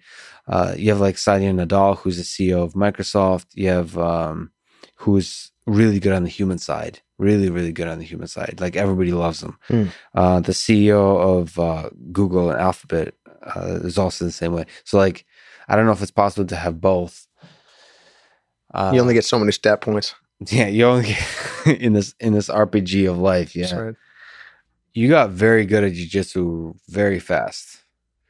So you went. I mean, you told the story, blue belt and so on, but you you went to black belt really quickly, uh, and not just in terms of ranks, but in terms of just skill level. I mean, uh, you didn't go to black belt nearly as fast as your skill set developed. You were like doing extremely well at a high level of competition.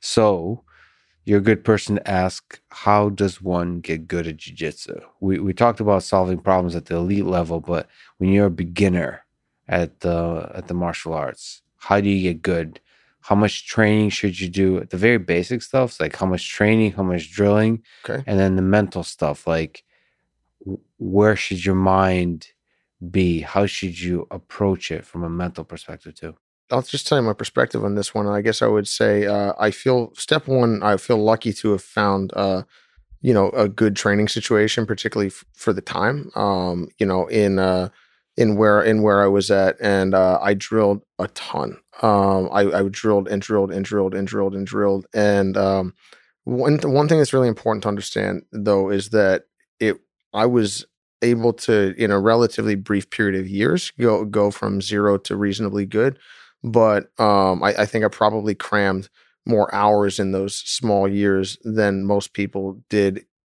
training let's let's say in two or three times the length so it may not it may masquerade as something else other than it is i, I could say so you have to put in the hours yeah there's no way around that I, I think so but um, what did you put in those hours so the, when you said drilling can you break that apart a little Sure. bit? Like what what what does drilling look like? Is there any recommendations you can? Absolutely. Step one, I would say your choices matter. Like, uh, there's a, I think uh, the, one of the really important things that I think we should consider about jujitsu is that there's a lot of junk in the system right now. It's like jujitsu is exploded in terms of uh, the number of positions, techniques, strategies, this, that, rule sets.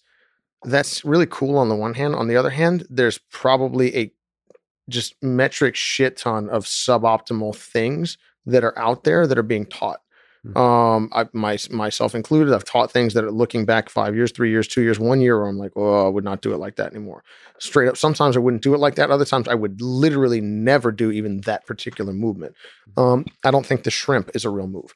Uh, it's I, it's a giant spiel and it's easier to show in person. But long short of is there's a lot of things that are we think of as fundamental that I think that are uh, really pretty negative. And also, you know, um, That's heresy in jiu-jitsu, Isn't it? The shrimp exactly. is like the holy. We all worship the shrimp. We love the shrimp. We love the shrimp. Now, for people who don't do jiu-jitsu, and you should, the shrimp is uh, you scoot your butt away from your opponent. Yeah, in a really, it's you really, describe it's, real, that? it's, it's like a really athletic looking position where you look like like someone that's trying to stick their butt out on Instagram, and then you Mm. push your hands away and you expose your face, and then uh, you lay on your side because someone told you to do that. and you look like a. Sh- yeah, I guess you look like a shrimp. Yeah, it's like that time that uh, you know someone really credible told me to drink unleaded gasoline, and I did it for a while, and then uh, you know it got to the point in my life where you know the next best, the thing that I needed to do to really improve my life was stop drinking unleaded gasoline.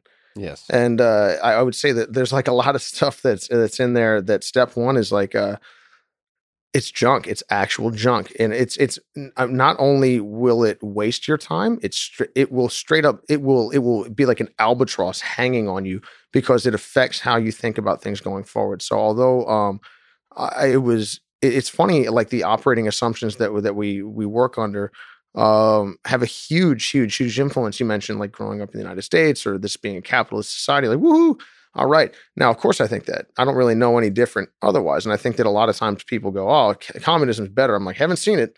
I haven't read any books about it being better, but uh, it's possible. I mean, I haven't experienced it much myself either, so I can't dismiss it outright. But I guess I would say it's a fundamentally differing, differing operating system underpinning, and all of my choices, all of if I honestly believed in that thing, many of my choices on a moment by moment, on a day by day, and certainly on a lifetime basis would be very different. So I would say that uh, it's tough when you're when you're young in the martial arts, and I mean all of us are always trying to do our best to learn. But when you're young in the martial arts, you always go if you're a reasonable guy.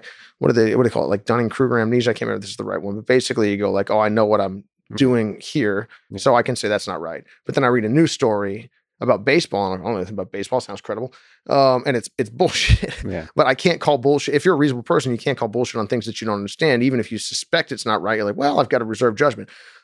You never, ever, ever set aside your your need and also obligation to understand why you were doing what you're doing, and don't ask why once. Ask why over and over and over and over about the same thing. Oh, well, I want a shrimp. Why? To make space. Why do I want to make space? To get away from the guy. Well, why do I want to get away from him? Well, because he's dangerous. Well, why is he dangerous? And you can oftentimes get down to, wait a minute, I didn't even need to move. Three quarters of the time, you're actually acting in the other person's self interest, and I, and I guess a lot of times I can't. This kind of goes beyond what we can, you know, demonstrate here. But I would just say, uh, trying to understand what my base operating assumptions are and consistently reevaluate them, which can be freaking exhausting, frankly, and also sometimes confidence destroying. But you mentioned uh, that I that I did pretty well relatively quickly. I was at um, I started in 2004 and I was at Abu Dhabi ADCC for the first time as an alternate in 2007.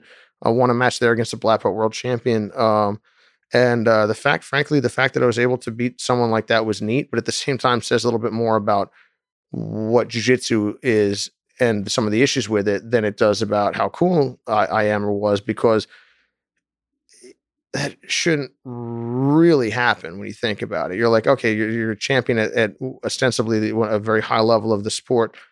You enjoy a three inch, four inch height advantage and a 35 pound weight advantage, and you just got beat. Like that okay. should not exist. I'm serious. That I'm dead serious. That mm, should not exist. If that happens, you're doing it wrong. Is it that I'm doing it right, or is it that you're doing it wrong? And there's enough variance in the way that you're doing it that you're allowing me to win. And now I did happen to win that with the 50-50 heel hook, which was 50-50. Eh, but um, but basically, which was one of the early examples of like, hey guys, by the way, people can try to hurt your legs. And that was something like uh, we mentioned John Danaher, we mentioned like, you know, myself, Dean Lister, a lot of the guys from the Renzo Gracie team that have had amazing success. They've gone and done great things. Um, and, you know, Craig Jones in the uh, competitive grappling world, basically taking advantage of being very, very good in what they're doing, but also a glaring, glaring, glaring issue with the operating system of jiu-jitsu, which was, you know, a huge vulnerability um, in the lower body and not only not attacking it, but having no idea how one does attack it, which means you can't understand how to, how someone will assail you. So anyway, um, I, I, guess to come back is if in the in the absence of knowing what to do, I try to polish what I've got. So if I've got a knife and I'm like I don't know how to use it, I'm like okay, I'm just gonna sharpen the edge and polish it, and make sure that when I need to use this dang thing, I'll be able to do it. Because trying to put together a system when you don't have an idea of what's going on, a lot of times you end up making you know suboptimal choices but as long as you're consistently reevaluating what you're doing and that's something i've tried to do over time uh, over and over and over again and try to seek out the uh the most um the the best and also most uh um, articulate or insightful instructors or people of, of various levels. Doesn't matter if they're well known or not. That could say, "Hey, Ryan, I think you should do this. I think you should do that." And I, I think all I've ever done in martial arts is try to treat people with respect. Honestly, try to um, demonstrate appreciation for the many, many people who have helped me over time and be the type of person that they want to train with. Not the type of, because we've all trained with people that make us think about beating the ever loving crap out of them. I never wanted to be that guy. And I was basically saying, like, if, if I train with a black belt when I'm a blue belt and and this person enjoys training with me, uh, that's in my interest. Selfishly, not only do I not want them to beat me up, but selfishly, I should. You mentioned being decent to other people. You want to incentivize being decent to other people, right? With yeah. the structure of what you're doing selfishly, I'm incentivized to be a nice guy, even if I'm internally a scumbag, which I like to think that I'm not. But basically, uh, going like, hey, this guy's way more likely to help me, or this person's way more likely to help me if I shake their hand, say thank you, I really appreciate you helping me out, and uh, that thing that they tap me with four or five times, I'm going to ask them about it. And then they don't have to tell me; they're under no obligation. But I'll say, and whether they tell me or don't, thank you so much for your time. Really appreciate it. And uh, that that's it. You know. Okay, so to summarize, so, so uh, what you d- brilliantly described, I just want to make sure we're keeping Sorry, I track. went all over the place. No, you didn't. You're you're pretty on point. But uh, so the the first thing is basically, which is difficult. I wonder if we can break it apart a little bit. Is don't trust authority. Essentially, keep asking why. Be respectful without trusting authority, right? Right. Which is, and then the second thing is be the kind of person that others like training with or like being around, sort of uh, being a good uh, friend. So so many people just enjoy being around. So one is complete, which is yeah, you're right. It's attention, which is like completely disrespect the the way that the, things are done. So asking why constantly. One of it is your own flaws and not understanding the fundamentals of what's being described, and then once you get good enough, not understanding, um, like going against the fact that the instructor doesn't understand.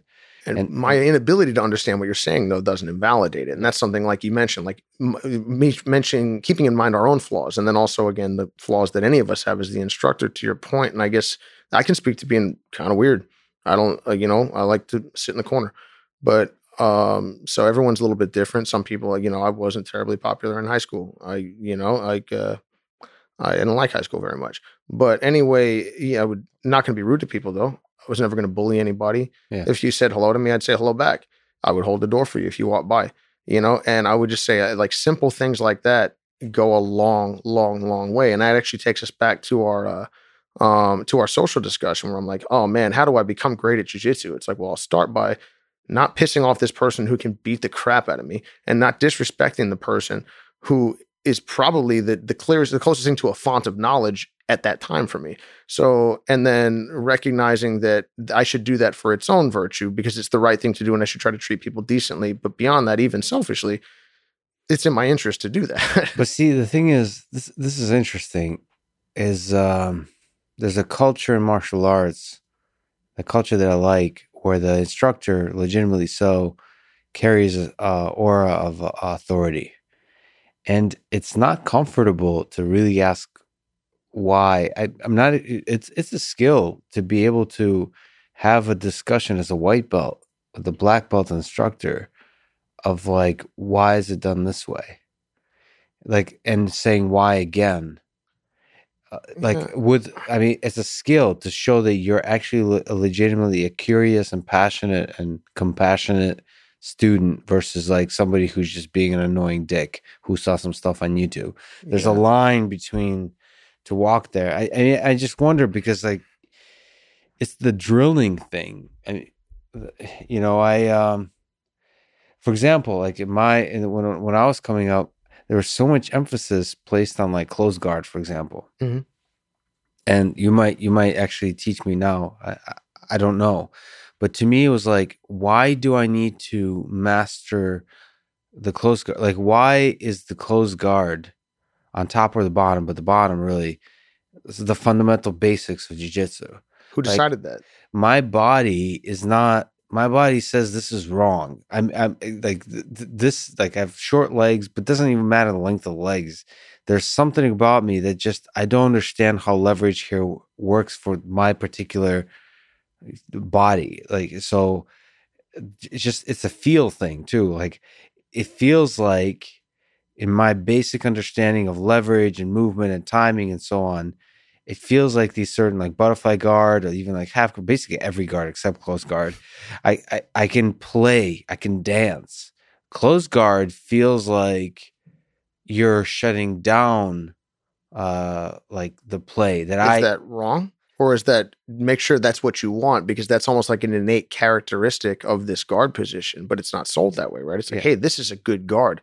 It's like, hey, man, here's a bow and arrow versus, and you know how to use this thing, right? Like, make sure you're you're far away and like up on a hill or something, because you could take that bow and arrow, run up on something, and try to use it. But if nobody told you not to do that, and they told you it's foundational, it's very foundational, it's very important. to everything else too right That's back to the shrimping thing. How many things are we taught that even if it's not, let's say itself is not a, a garbage thing, might be effectively garbage. You could give me a Ferrari, but if I try to make it fly, It's not going to work. If you're like, oh, but here's a plane, here's another plane, here's another plane, here's another plane, here's a Ferrari. I'm like, oh, it must be a different type of plane. like you could be forgiven for for leap if for going there. You Yeah. know, like oh, maybe the wings come out or you just go fast enough. That's like a bullet. I'm like, you can make these crazy leaps in your mind, and people are doing that all the time. Mhm. So if you don't provide the context for me, or worse yet, you provide improper context, like how how much of a problem is that going to be? Well, I think the skill of the white belt should be just be nice. But so in the complicated human space of when your intention, at least on the in the big picture view, is good. There's the question is it's not always when your intention is good, the actual implementation of it is good. So you might be just almost, and and that's much. uh, It's not the case for you. It's much more the case for white belts they don't even know their intention might be good, but they don't know all the lines they're crossing, all the Right. so they're not actually able to and like interpret all the ways in which they're being totally insensitive to the requests of others, like Right. explicit requests of others. So your job as a beginner is to be a really good listener of those social cues. It's like a the- visitor in a foreign country, right? yeah, like you're a representative of people that look like you, people that talk like you, people that have your passport, and you're like, man, I'm going to go over here. Oh, I've got my foot up on my knee. Well, if I was in certain countries in the world, that's rude. I'm like, oh, I'm so sorry. But can you imagine if someone says, hey, I really appreciate if you take your foot off. That's pretty rude. And then I want to tell them, well, not where I'm from, man. I'm in your house. I better, uh, again, I may go that direction, but let's say I could get away with that. Now I'm a bully. And if I can't get away with that, well, I'm about to maybe be on the wrong side of something. But I, I guess, uh, yeah, li- like you said, if we have positive intention, that's fine. But I also have to recognize who I am, and I think that that's one thing that I tried to do and continue to try to do over time. Like we're, oh man, uh, hi, I, I'm the one that's asking for a favor here. If I spar with Raymond Daniels, Raymond Daniels is doing me a favor. I ain't doing him a favor. Let's not get it twisted. So. Thank you so much for your time. I really appreciate it. These are not, and this is not like some affected nonsense. This is serious. I'm like, Mhm. thank you. If I spar with Stephen Thompson, I'm I'm the one being done a favor. George St. Pierre takes his time to spar with me, which he has in the past, and and not even kill me, which is really I appreciate that because that's why I can sit here. George is not a prop for me to to to get my rocks off or see what's going on, and also I'm going to do that and then expect him to just take it. And I've seen he's a gentleman. I've seen people get nuts with George and and have him just be like. He has a he's a patience of a saint. I, Yeah. I don't have that level of patience, but I would just say to come back, what figuring out like, hey, so what what role am I here? And that comes back to like at least what I see people on the internet. Yeah, man, I have a beef with Joe Rogan. You're like, no, you don't, Ryan. You're some goof. Yeah. I'm like, I'm some random dude. Joe, like people want to, they almost want to like elevate so that we can somehow be level. We're peers here. If I go into Firas Zahabi's gym, I am not a peer of Firas Zahabi. I am a student of TriStar. I am a guest in the academy. Yeah. And if Firas asks me for something, short of him like, you know, telling me to try to do a triple backflip so I break my neck, the answer is yes, sir. I, I can do that for you, Firas. No man, and no worries. And it's and hopefully it should come with, I guess, a level of graciousness. But I guess that's kind of one of the things that I see nowadays with uh, how accessible people are. Because I grew up, you know, being a big, huge base sports fan of all kinds. I couldn't send Derek Jeter a message, and and much less have a possibility of a reply. And if I do, it's like you know, I, I have people send me messages. It's very nice that, that people send me messages. Some people, again, and everyone, not everyone is coming from the same place. But I've had plenty of things that are like, yo, dude, I need you to do this for me. And I'm like, Mhm. well, I'll tell you what's never going to happen. That I have no idea who you are. And that was how I was addressed. And I don't need, oh man, you're the greatest one because that's weird. And two, because I'm not. But Yeah. just, hey, Ryan, uh, how are you doing? Um, hey, do you think you could do the following if you get a second? I'm like, if I get a second, you're dang right I can. Why not? It's easy ask but it it started with some level of politeness, and I guess Yeah. like that's maybe being semi southern. Like I grew up in Virginia. Yes, sir. Yes, ma'am. Like you, that yeah, well, there- way. and there's all different kinds of uh, implementations of politeness. I mean, all most of the successful people I've met, been, it's been surprising to me how much of you, you mentioned peers, like the like I could think of you- Joe Rogan. You mentioned Joe Rogan, but Elon Musk, they don't like they almost treat me like I'm the superior. You know what I mean? Like it's not even it's it's that's the politeness. Like you know it, that's the approach. The feeling of it is like i'm the student i'm the beginner i'm like approaching a situation like it's it- it's uh it's almost like uh method acting of like you're better than me. Eh, that and that's how i approach a lot of interactions. Like i have something to learn from this even if it's like a young Do you like- think that they're ungenuine? They're totally genuine. They're, It- but isn't that a funny thing? Like, in Yeah. spite of who they are, they're incredibly genuine because they respect. Correct me if I'm wrong. They respect you, obviously, for what you bring to the table. But also, no, no, they approach but everybody like but, this. but that's what I. My, they, no, but they, I'm sure they respect what you bring to the table. Beyond that, though, they was they're treating you with dignity as a human being. yeah, as a human being. Which- that's right. Pe- and when they could probably get away with treating most people without a whole heck of a lot of dignity. And I guess what does that always say that like, you know, again, like you can always tell someone of of you know of quality because they treat the king and the and the janitor the same way. Yeah, that's true. But that's what we're seeing a lot. Like know, I that was I guess I don't mean to like to nitpick, but that's where I take issue, I guess, a little bit or or disagree with Are you the going to criticize with the the internet again? Uh, no, I give People on the internet. Old man yells at yells at clouds, but uh, but um, anyway, but I guess uh, w- but what I mean is just like the way that people address each other because it's so casual now, yes. you know, and it's it's great. On the one hand, it's nice. On the other hand, you go, hey, I just why can't do? Am I somehow dimin? Am I worried about diminishing myself? It's like the way that I'm sure that people talk to like talk to women sometimes, Mhm. and where it's, "Yo, what's up, girl? Oh man, she's a bitch. You know, Yeah. versus like, uh, how am I? That was supposed to get a good response. What, Yeah. what about that was going to elicit a, a favorable response? You know, versus being anything, anything other than than just, yo, man, I- what's going on? And I guess that does that make any sense? No, it, it makes total sense. And that southern thing that you're referring to, I I feel like that's an important uh, that's an important part of human communication. Let me ask you this: sure. Your new back attacks instructional. First of all, awesome. Yeah. Uh, second of all, you, you drop Thanks.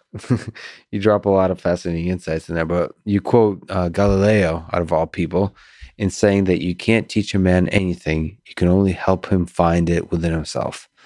So we talked about how to start in jiu-jitsu. What about if we zoom out even more and how do you learn how to learn? How do you optimize the learning process? I I don't know the answer to that, but I can tell you what I like to do. And I would say like I can't. Step one, I don't. I'm not. Maybe this is a little bit easier for me because you know I've I've never had a ton of friends. Honestly, I've you know I've got my close friends and people that I know, but I, I've n- never had tons and tons of people. So I spend a lot of time you know thinking. And anyway, uh, I can't. I can't control you. I can't control anybody else. I you know I uh, um all I can, I want to take my, I guess the Marcus Aurelius thing. It's like, you know, I guess the trick to life is figuring out what's in our control and what's not and focusing on the things that are in our control, I guess. And uh, so step one is figuring out both internally and then also out in, in the world as it, as it pertains to jiu-jitsu, what is actually in my control and what is not. Like passing someone's guard is not in your control. People think it is, it ain't. If I can't just do an activity and be unchecked, then it ain't in my control entirely. I can always breathe. I can always, um, you know, be calm. I can always, no matter whether I'm concerned or not concerned, have whatever you want to call it, nerves. You know, I I can step forward across the line and say, I will, I will face the challenge ahead. That is all entirely. No one can stop me from doing that. That's entirely my control, and that's why. I know that every single time that I walk into the ring, I'll walk in and out of there with my head high because there's, I, I will fight with everything that I have. I can't promise that I'll win. I would say I'd take that same first principles you, you mentioned last time we talked, you know, with uh, Elon and uh, the importance of that and going, what are the first principles? And I guess to come back, a lot of times, in my opinion, the things that people think are the basics are not the basics. You can't learn if you think you're reasoning for first principles, but you're actually like level six, you're actually like layers up. You're making so many, there's so many baked in assumptions to what's going on that you're going to struggle to understand why anything is actually happening internally, externally, you name it. So I guess what I would start when it comes to learning is first principles and trying to understand what's going on, but then also simple things first. I can control my posture. I can control my breathing. No one can stop me from doing that. I can control where I place my frames. I can control where I place my limbs. I can move my feet. I can develop the ability to do these things better, of course. And I do that through practice, through drilling, through watching people. I've been incredibly fortunate in my time in martial arts to train with many of my heroes, Yeah. to train with many of the people that I looked at and I was like, that guy is amazing. I want to train with this person. Like Stephen Thompson, Kenny Florian, George St. Pierre, Raymond Daniels, Firas Zahabi, you know, I mean, like Bruno Frazatto, Marcelo Garcia, you know, all of these guys that are just unbelievable. And I go, well, they're moving in a way that's different. Well, how do I do that? Well, sometimes you can ask them and they can tell you directly. Other times, people, part of the genius of what they do is that it's intuitive. and maybe they don't think and understand and see the world the same way that I do. That was something that I experienced with Marcelo. Um, he's amazing, but in in a different way than his. It just we see things fundamentally differently. We experience the world differently. It seems to me that we do. Um, and again, that that taught me a really important lesson because I was wanting when I trained there to have someone go, "Hey, Ryan, do this, this, this, and this," and, and that's how it works. And I'm mm-hmm. like, "All right," because that's how I understood martial arts at the time. Um, I wasn't ready to have someone tell me like, "Hey, um, it feels a little bit like this," and I just kind of do it, which is kind of what Marcelo would do at the time. As he was less experienced as a teacher, but that is what he was doing. I was completely, I couldn't separate in my mind performance and understanding. I thought that if I understand, I could do it. And I would also wonder, I would also struggle sometimes to wonder why I couldn't execute things that I thought I understood. Hmm. And why guys like Marcelo were just so elemental. I mean, in like the like lightning, wind, like that type of thing. Where like it's just so in touch with what they wanted, with with their capabilities. They could summon their powers at will.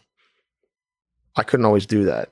And I guess so recognizing that there was more than one way to the top of the mountain. And also I had a lot of science, but I didn't have a lot of art. Or I had some science, I should say, but I didn't have a lot of art. Meeting people like Marcelo taught me, and then Josh Waitzkin, actually brilliant guy, uh, chess champion, um, former owner, maybe owner of uh, Marcelo's Academy, really great friend. I think he has a book on learning. He does, yeah, the art of learning, actually. The art of learning, yeah. but uh, yeah, he knows a thing or two about it. But uh, great guy. And anyway, he, he sat me down one time and was like, "Look, man, you're you're doing this wrong you're missing what they're missing the genius, the brilliance that's right in front of you.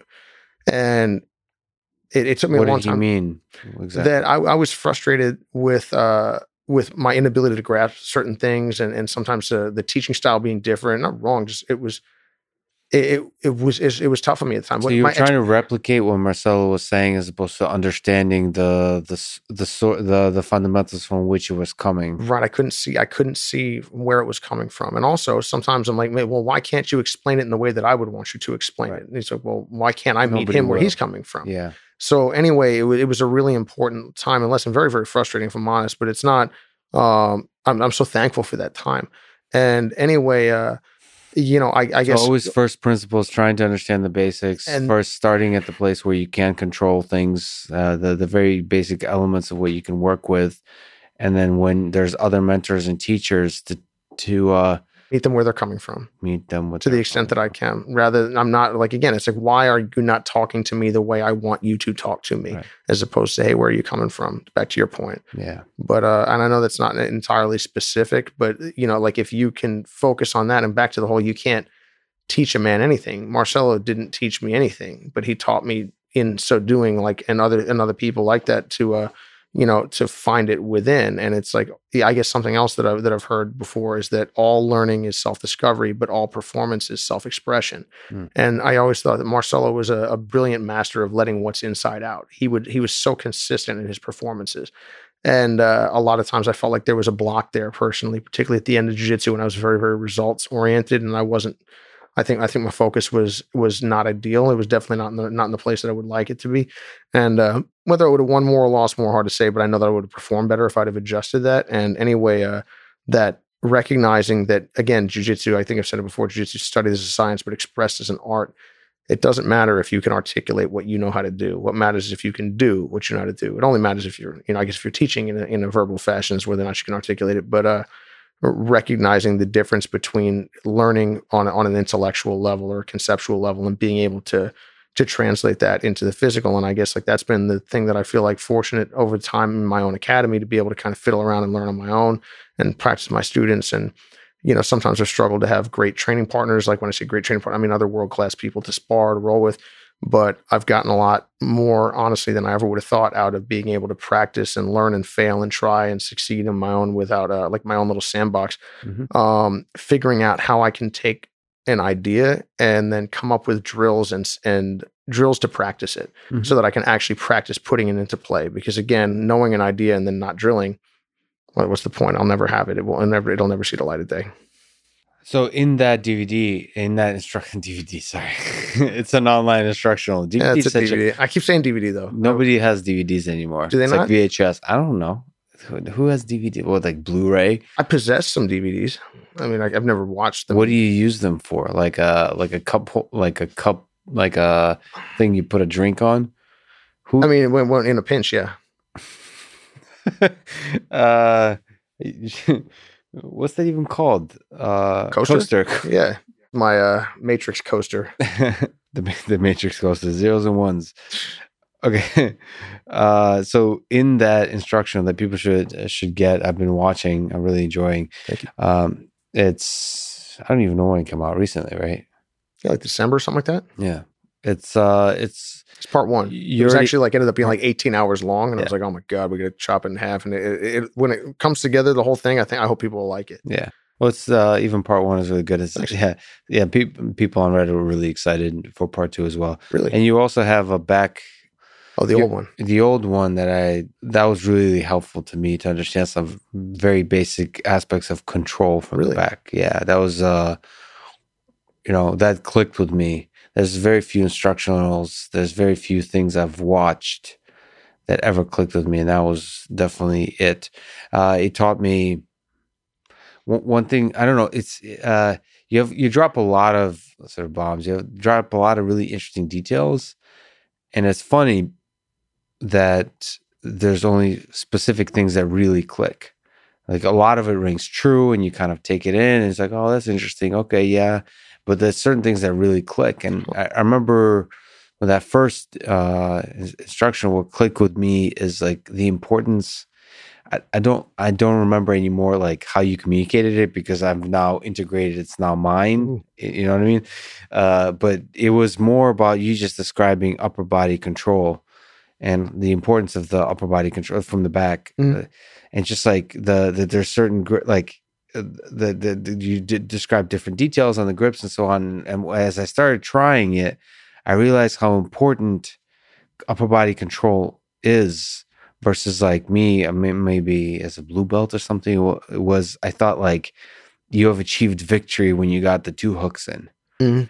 And then I realized, like, at least for me, that the hooks were not even for my body type, for my style, for the way I approach things, they were not even important at all.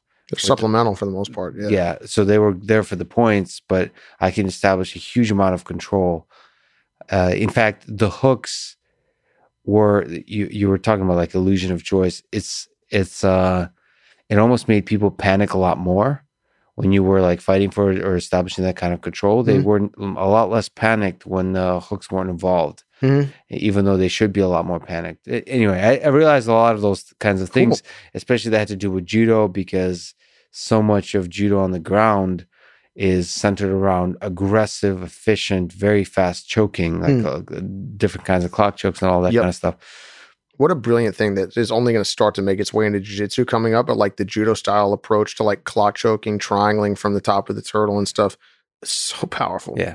And the there's, there's something about judo that emphasizes, obviously, due to the rules, the urgency. Mm. So there, you only do techniques that go fast, and then the other thing is, which I guess uh, jiu-jitsu emphasizes too, but judo really does, which is um, the transition. So like while the person's flying in the air is the easiest time. I mean, this is like Ryan Hall type of shit, which is like, why not put in your submissions or positional control while they're in the air? And they have, Well, if you could, why Yeah. would you not? Right? And so like, oh, be- well, I don't throw well. Well, learn how to throw Yeah. and then do it. and so you should think. I mean, in a transition, when they're flying, is the easiest time to put in stuff, and that's when you think about chokes.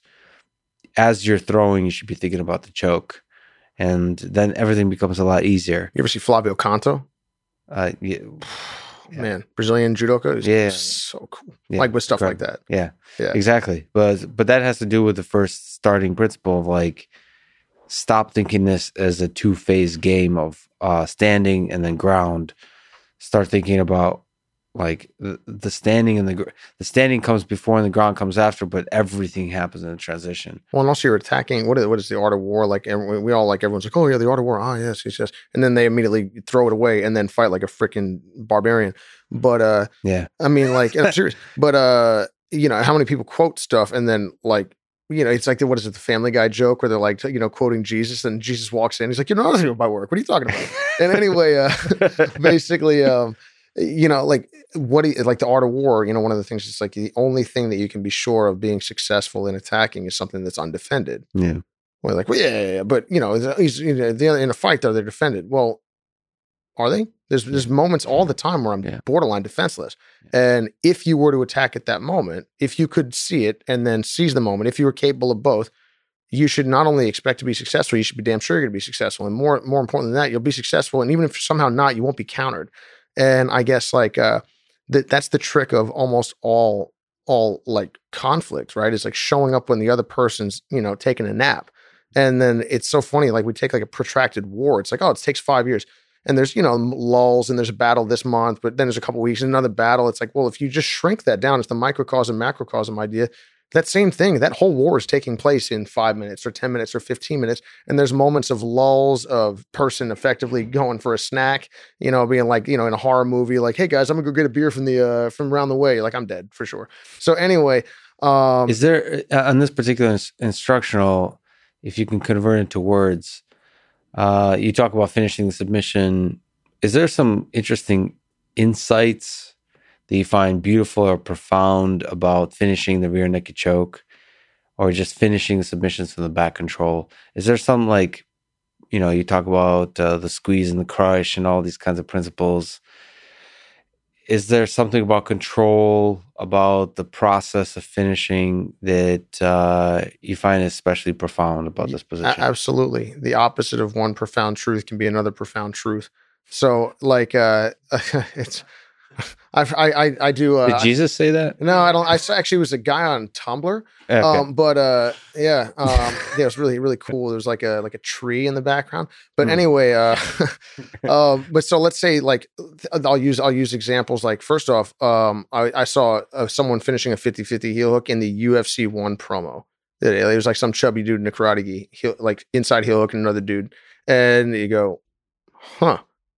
Well, I didn't know they were doing that back then, at least, and whether they were doing it all. How many times does someone do something and then that works and then we go okay cool versus hey maybe we should do that all the time. So anyway how long do, were we all taught to do the seatbelt the way we all do the mm-hmm. seatbelt in jiu-jitsu? Like long time. Why? It works. In fact it works so well and it was so it was then the people who used it were so prolific that we went well solve that one. Good to go.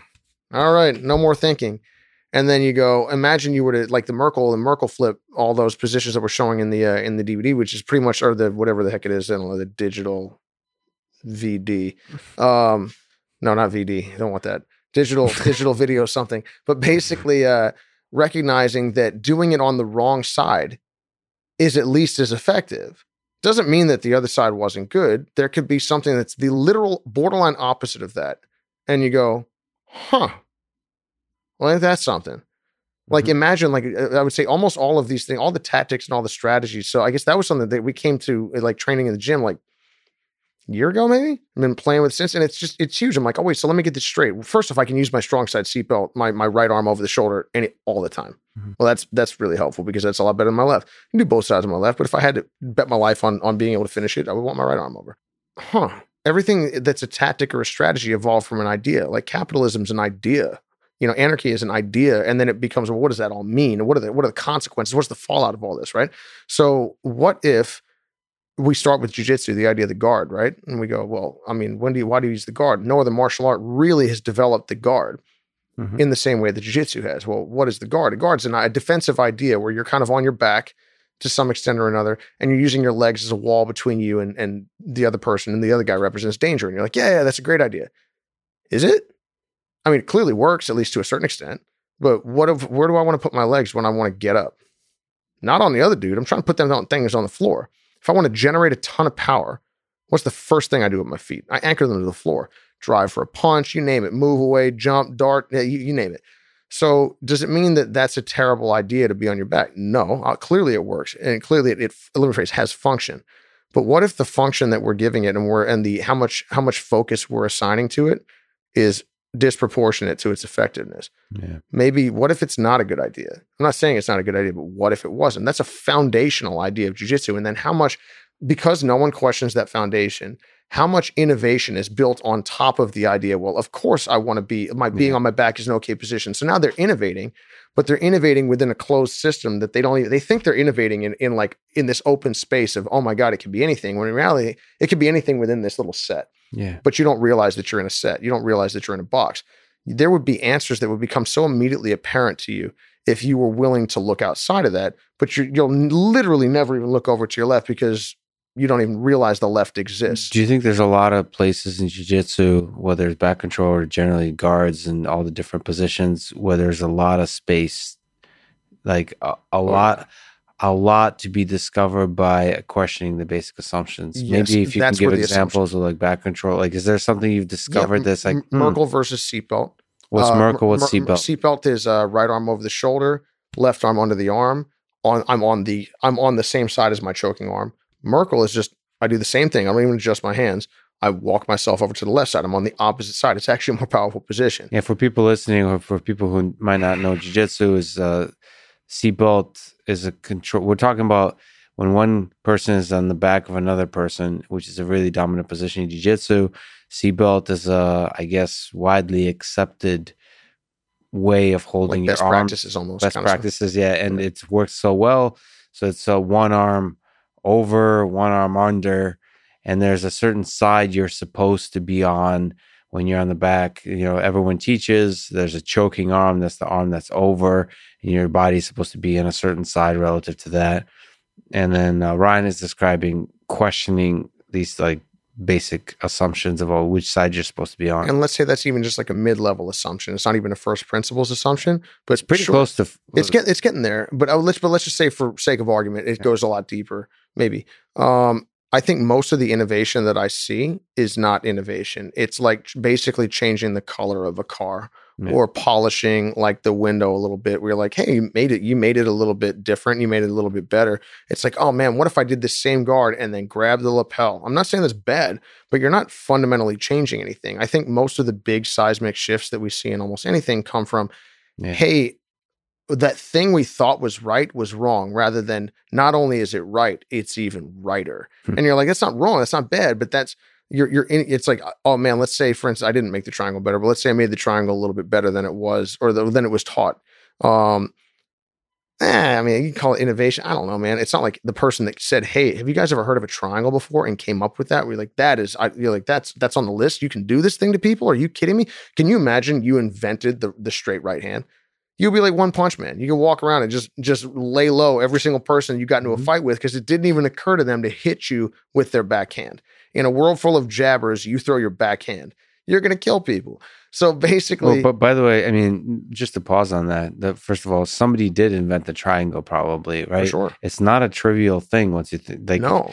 it, how like many of these giant things that we all go like, oh yeah, yeah, we all use that now. Can you imagine you have triangles and heel hooks and rear naked chokes, and I don't have those? Mhm. You're unbeat. You're borderline. I mean, like that's that's why that's we all experience every single one of this. Particularly those of us. I mean, when did you first start training, Lex? uh, 12, 13 years. Well, res- let's not count wrestling, but 13 years ago with jiu-jitsu. Right on. So let's uh, let's say about that time where particularly it was still like kind of kind of undergroundy. Yeah. You know, and you're like, hey, we all experienced being like a relative, like a mid level white belt. And being able to easily beat up all our friends. Yeah. Because everyone wrestled all their buddies. And it was one of those ones where like they don't have weapons to end the fight. Mhm. You have weapons to end the fight. That's so cr- that's such a crazy, you know, asymmetric advantage that if you lose, it's on you now, man. Like you Yeah. get like you had the next time it's like I've got this rifle and you have nothing and I decide to put it on my back and then run over and try to karate chop you. You're like, "Okay, next time just make sure you use the rifle, bud." I'm like, "Oh yeah, yeah, yeah, I should do that."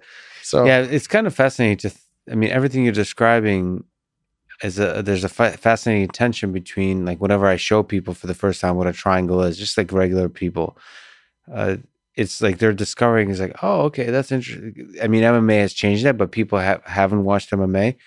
That's an interesting move. It doesn't make sense why that would be a choke, and they kind of quickly accept that that's a thing, and they accept the basics without questioning wait a minute, what's actually being choked? What how is it that a shoulder of a person can do the choking? Like I'm I'm not sure I fully question the fundamentals of all of that. Like, I claim I have either. what exactly is the blood supply that's being cut off? Like, what what is the anatomy and the physiology of all of that? Why does this work? And if you understood all that, what else can we do here? Yeah, what else can we do here? That's the really important thing. But if we know, if I'm an end user, which almost everyone is of almost anything, I'm serious. Where I'm like, I, I think about stuff in my life. The only things I really think about are like martial arts and martial arts strategy and like I don't know some other couple couple other things, but not much. And anything else in my life is is borderline unexamined. And I like to think that if I put a lot of effort into something, I, would like to think that I could figure at least some things out about it. But I figured out almost nothing about anything in my life because I haven't even looked. And you know, if you're an end user, what are you capable of? Versus you can literally alter the source code. You are Neo in the freaking Matrix. If you can alter the code and I can't. And it's like we, we think, ah, ha, ha, ha. But imagine you are a world class anything or even not even world class. Forget it. Like a purple belt compared to a white belt or compared to a no belt might as well be Jon Jones or Marcelo Garcia. You're going to beat them up comparably bad. So it's uh that's that actually is a common thing where people can't tell the difference between levels. They're like, oh man, I've trained with my black belt instructor. How much better could so and so be? Like, so much better. You're gonna have a hard time wrapping your head around it. I remember when I first trained with Marcelo Garcia in 2007. I was a decent purple belt, and of course he mollywopped me very gently. And then uh, trained with him again in 2008 I was definitely better. I won the gi and no gi worlds that year at purple belt. So definitely for the record, I'm definitely not a jiu-jitsu world champion. I wanted the purple belt, but like that's not the same at winning a black belt. Um, and uh, tough accomplishment, but not not in the same thing at all. But anyway, um, like I was definitely better. He beat me up just the same. I'm like, okay. 2009, I was a lot better. Got a medal at ADCC that time. Won the trials, crushed everybody. Like no, submitted everybody. Like bop bop bop bop. Trained Marcelo Garcia it was worse. and uh, 2010, train Marcelo Garcia, same, same. So the idea was uh, I wouldn't be able to tell you the difference, and the, the outcome difference was the same in all of these rounds. I was significantly more experienced and more more adept each time each time that this occurred. But it was like, how many number of times did this person submit you or pass your guard in the round? I'm like, I don't know, probably like let's say five each one because it's a you know, brief period of time. And let's say it was three on one, six on another. I'm like, whatever. It's, it's comparable. It's, it's six one half dozen would I be able to easily tell the difference? No, I would just say I know in concept that he's way better, yeah. so much better. But there's plenty of other people that could have beaten me just as bad as Marcelo did when I was a purple belt or when I was a brown belt. Then maybe I would watch Marcelo walk through like they're borderline not there. So it's neat. Like if you, that's back to kind of what I was talking about about certain people getting to really like peel back some of what's really special about the martial arts or any activity, I presume, um, is they get to a level of understanding and depth that they're playing with like the almost the reality of that thing. Mm-hmm. And I'm I'm playing by rules that are not rules. I'm not I'm not even one of the to use a matrix analogy, I'm not even an agent, which is the best version of something playing by the rules. Yes. I'm like one of the regular people or one of the pe- regular people in the, that got out of the matrix. So I'm like, oh, I'm cool, but when I fight an agent, I lose because we're both in the rules, but they just play them to the play them to the bone, and I'm just here. Mm-hmm. Well, and then the agent encounters Neo and they can do nothing. You're like, why? Because operating outside of what the rules are, but not really what the rules are, what they perceive to be the rules are clearly. So, anyway, I guess that's kind of my point about Marcelo or certain other people that are doing things where you go, that doesn't even seem real. It doesn't seem real to me because I don't understand what's going on. And I guess if we can get down to base assumptions, like if we can constantly strip away, strip away, strip away, let's say we always thought that turning left was right, was correct, and it turns out that turning right was correct. You change your life. Yeah. It's uh what is it? Socrates said the unexamined life is not worth living. So you just basically have to rigorously just constantly examine every just every assumption over and over and over. But doesn't that give your life meaning? To come back to the struggle, yeah. to come back to free yeah. will, to come back to what if we could strip all that away? All right, cool. All right, let me just stick the needle in my in my arm and that's that. Yeah. No, I mean that that constant striving for understanding yet another lower layer of the simulation we're living in is is is something that's actually deeply fulfilling that i don't know if it's genetically built in but there's something about that striving to understand that seems to be uh, well, we, deeply human we it's funny what makes a human we, we don't talk about the soul anymore man I, I went to catholic school as a kid. And mm. whether you buy into all that stuff or not you're like what what about the soul of a person the spirit of a people the spirit of a nation anywhere, the spirit of humanity. We don't, we don't, we talk about everything like it's this quantifiable thing when maybe certain things are, maybe everything is. But then what happens if there's things that just aren't quantifiable. That, that nothing in our understanding can or will ever explain. And that doesn't mean that that should be our assumption. It should be our assumption that we can explain everything and let's get to the dang bottom. Peel, peel, peel, peel, peel. But what if there is actually something that, like that you that we need challenge for, yeah. and well, we could be looking in the wrong place by going, oh, where is it in the genes? Maybe it is. I, again, I'm not saying we're looking in the wrong place. Like I would know anything. I do karate, but basically, uh, not even well. Um, but uh, yeah, we do karate mediocre. Just ask Raymond Daniels or Stephen Thompson. But uh, uh I guess the to come back though, you just are you a yellow belt yet? Or are you? man, I actually have. You ever see the yeah, Seinfeld episode where Kramer fights the kids? Yeah, I did that at Raymond Daniels School under the kids kids one in class as in addition to the uh, the alleyway. Oh, Yeah, they, they but, uh, finished it off afterwards. Yeah, exactly. When I was on my last legs, but uh, but yeah, I, I would just maybe it's funny. I feel like there's something deeply missing from you know from public understanding anymore. That it's almost like the idea that we can figure everything out, which I deeply believe in, but also the possibility that there's some things that we'll never really see and some things we'll never understand, and there's something you like you said uniquely human about the human experience that even if I had the power to change, I don't want to fuck with it, man. I don't want to change that thing. Yeah. Oh yeah, well, uh, wouldn't it be great if we just immediately knew the outcome of everything, and you just press this button? You're like, oh, that's gonna. What's the point of living life then? Even if you could do it, it's it's the Ian. You've seen Jurassic. Well, I'll leave you be. Sorry, I know what I'm talking about. Ian Malcolm, Jurassic Park, Jeff Goldblum, right? Life, life, uh, uh finds finds a way. But we were so concerned with whether or not we could, we didn't stop to think whether or not we should. Maybe. I I, th- I think there's an I mean it's a deeply human thing, but it's also a really useful thing to always kind of assume that there's this giant thing that you don't understand. So you can forever be striving to understand because that process gives you meaning, but also keeps making you better. Like thinking that actually, even just thinking that you can't understand everything will lead you to stop too early. so like uh I, I think there's something to whether it's the soul or whether it's like religious stuff, like assuming that there's this thing that you cannot possibly understand is a really good assumption under which to operate and under which to do this first principles kind of thinking because you can just keep digging and keep digging and keep digging, even when it seems like you're at the bottom because you don't fucking know if you're at the bottom or not. And back to your original, back to one of our, I guess, our, our other kind of tangents was that comes back to everyone's a human being. The smartest human being in the history of humanity is so hilariously weak, like short lived and not intelligent. Speak for yourself, bro. I understand. I didn't say no. I'm not saying comparison to me. In comparison to me, everyone is awesome. But that's that's why I don't do the goat thing. But basically, uh, you know, we're it's just fr- fr- on a cosmic level. Can you imagine even if you were a vampire, you're like 900 years old, like how much you would seem? You would seem like a lowercase g god to people. Yeah. You- You'd be like, how can you have, how could you know so much? How can you have such a long view perspective? It would be insane. So I mean that it seems like we're we're talking about AI now, right? Where we're creating Yeah. things that are infinitely smarter than us effectively and live all this time and it's probably going to do what we tell it to do, right? No, it's probably well. I hope it keeps us around. Do you, by the way, think about AI and the existential threats? Like uh, speaking of gods, are you? Is this whole technological world we talked about social networks and this increasing power of technology around us? We ourselves are becoming less human because we keep becoming we we keep relying on technology more and more. So we're becoming kinds of cyborgs.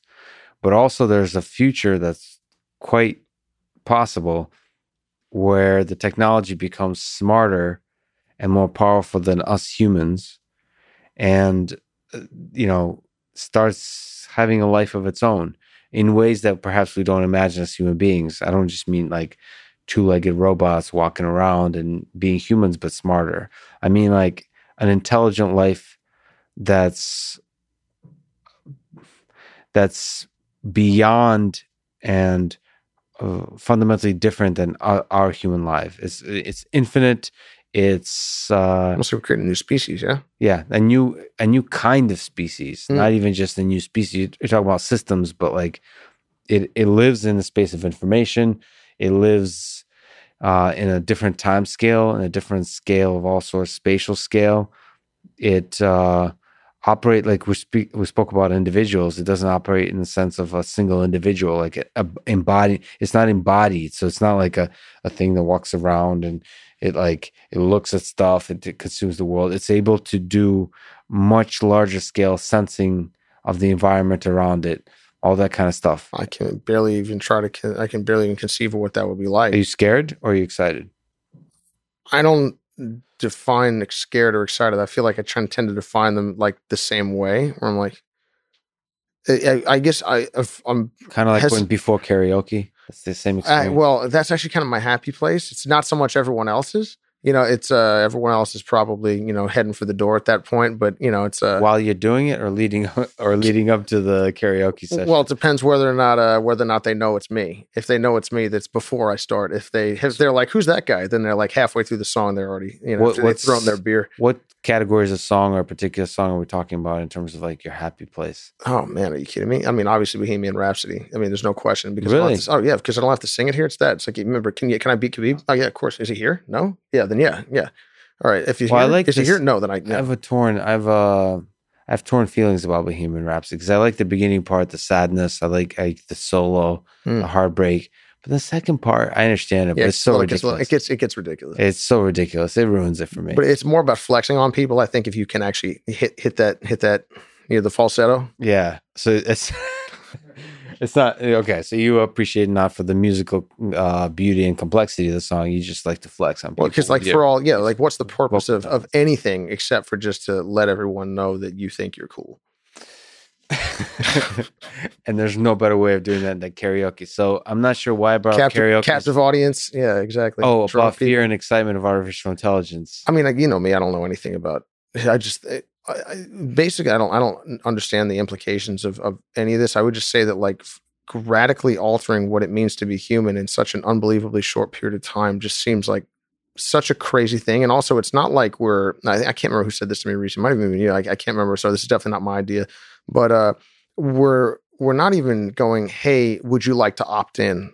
Everyone, everyone is being opted in you know and particularly when you want to talk about like large scale robotics or large scale ai like the world is changing people in senegal are opting in right now without realizing it it's not even like and again i don't mean to pick on senegal it's just this whatever country comes up to mind but that's in the developing world but basically uh you know recognizing that this huge shift is coming we have no idea this is a decent idea and also something else i've always been considered is uh you know you think about most of the really awful, awful, awful things that have done in history, large scale slavery, Holly, you name it.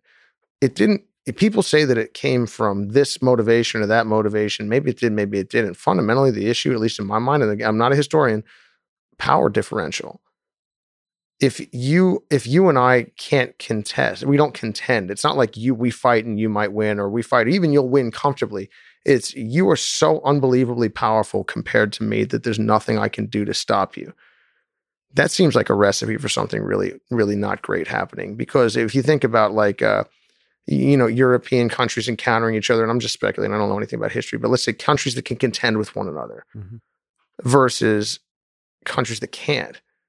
Let's say an alien species, alien race shows up, you know, right now. We don't want that. I think Stephen Hawking said that. That makes, per- it makes perfect sense to me. We don't want that. If you can come here, we better hope you're nice. Because Well- what are we going to do? What are we going to hope that you invade the water planet like they did in, uh, you know, one of the, uh, Lord of the yeah, War of the Worlds. So, so I guess what I'm, what I'm trying to get across is like shocking levels of power differential between groups seem makes makes the world ripe for horrific abuse in the event that someone decides to do it. It's like like like can you imagine an adult hitting a child, like hitting hitting a child? No one in their right mind would ever go like, oh yeah, that's a great idea.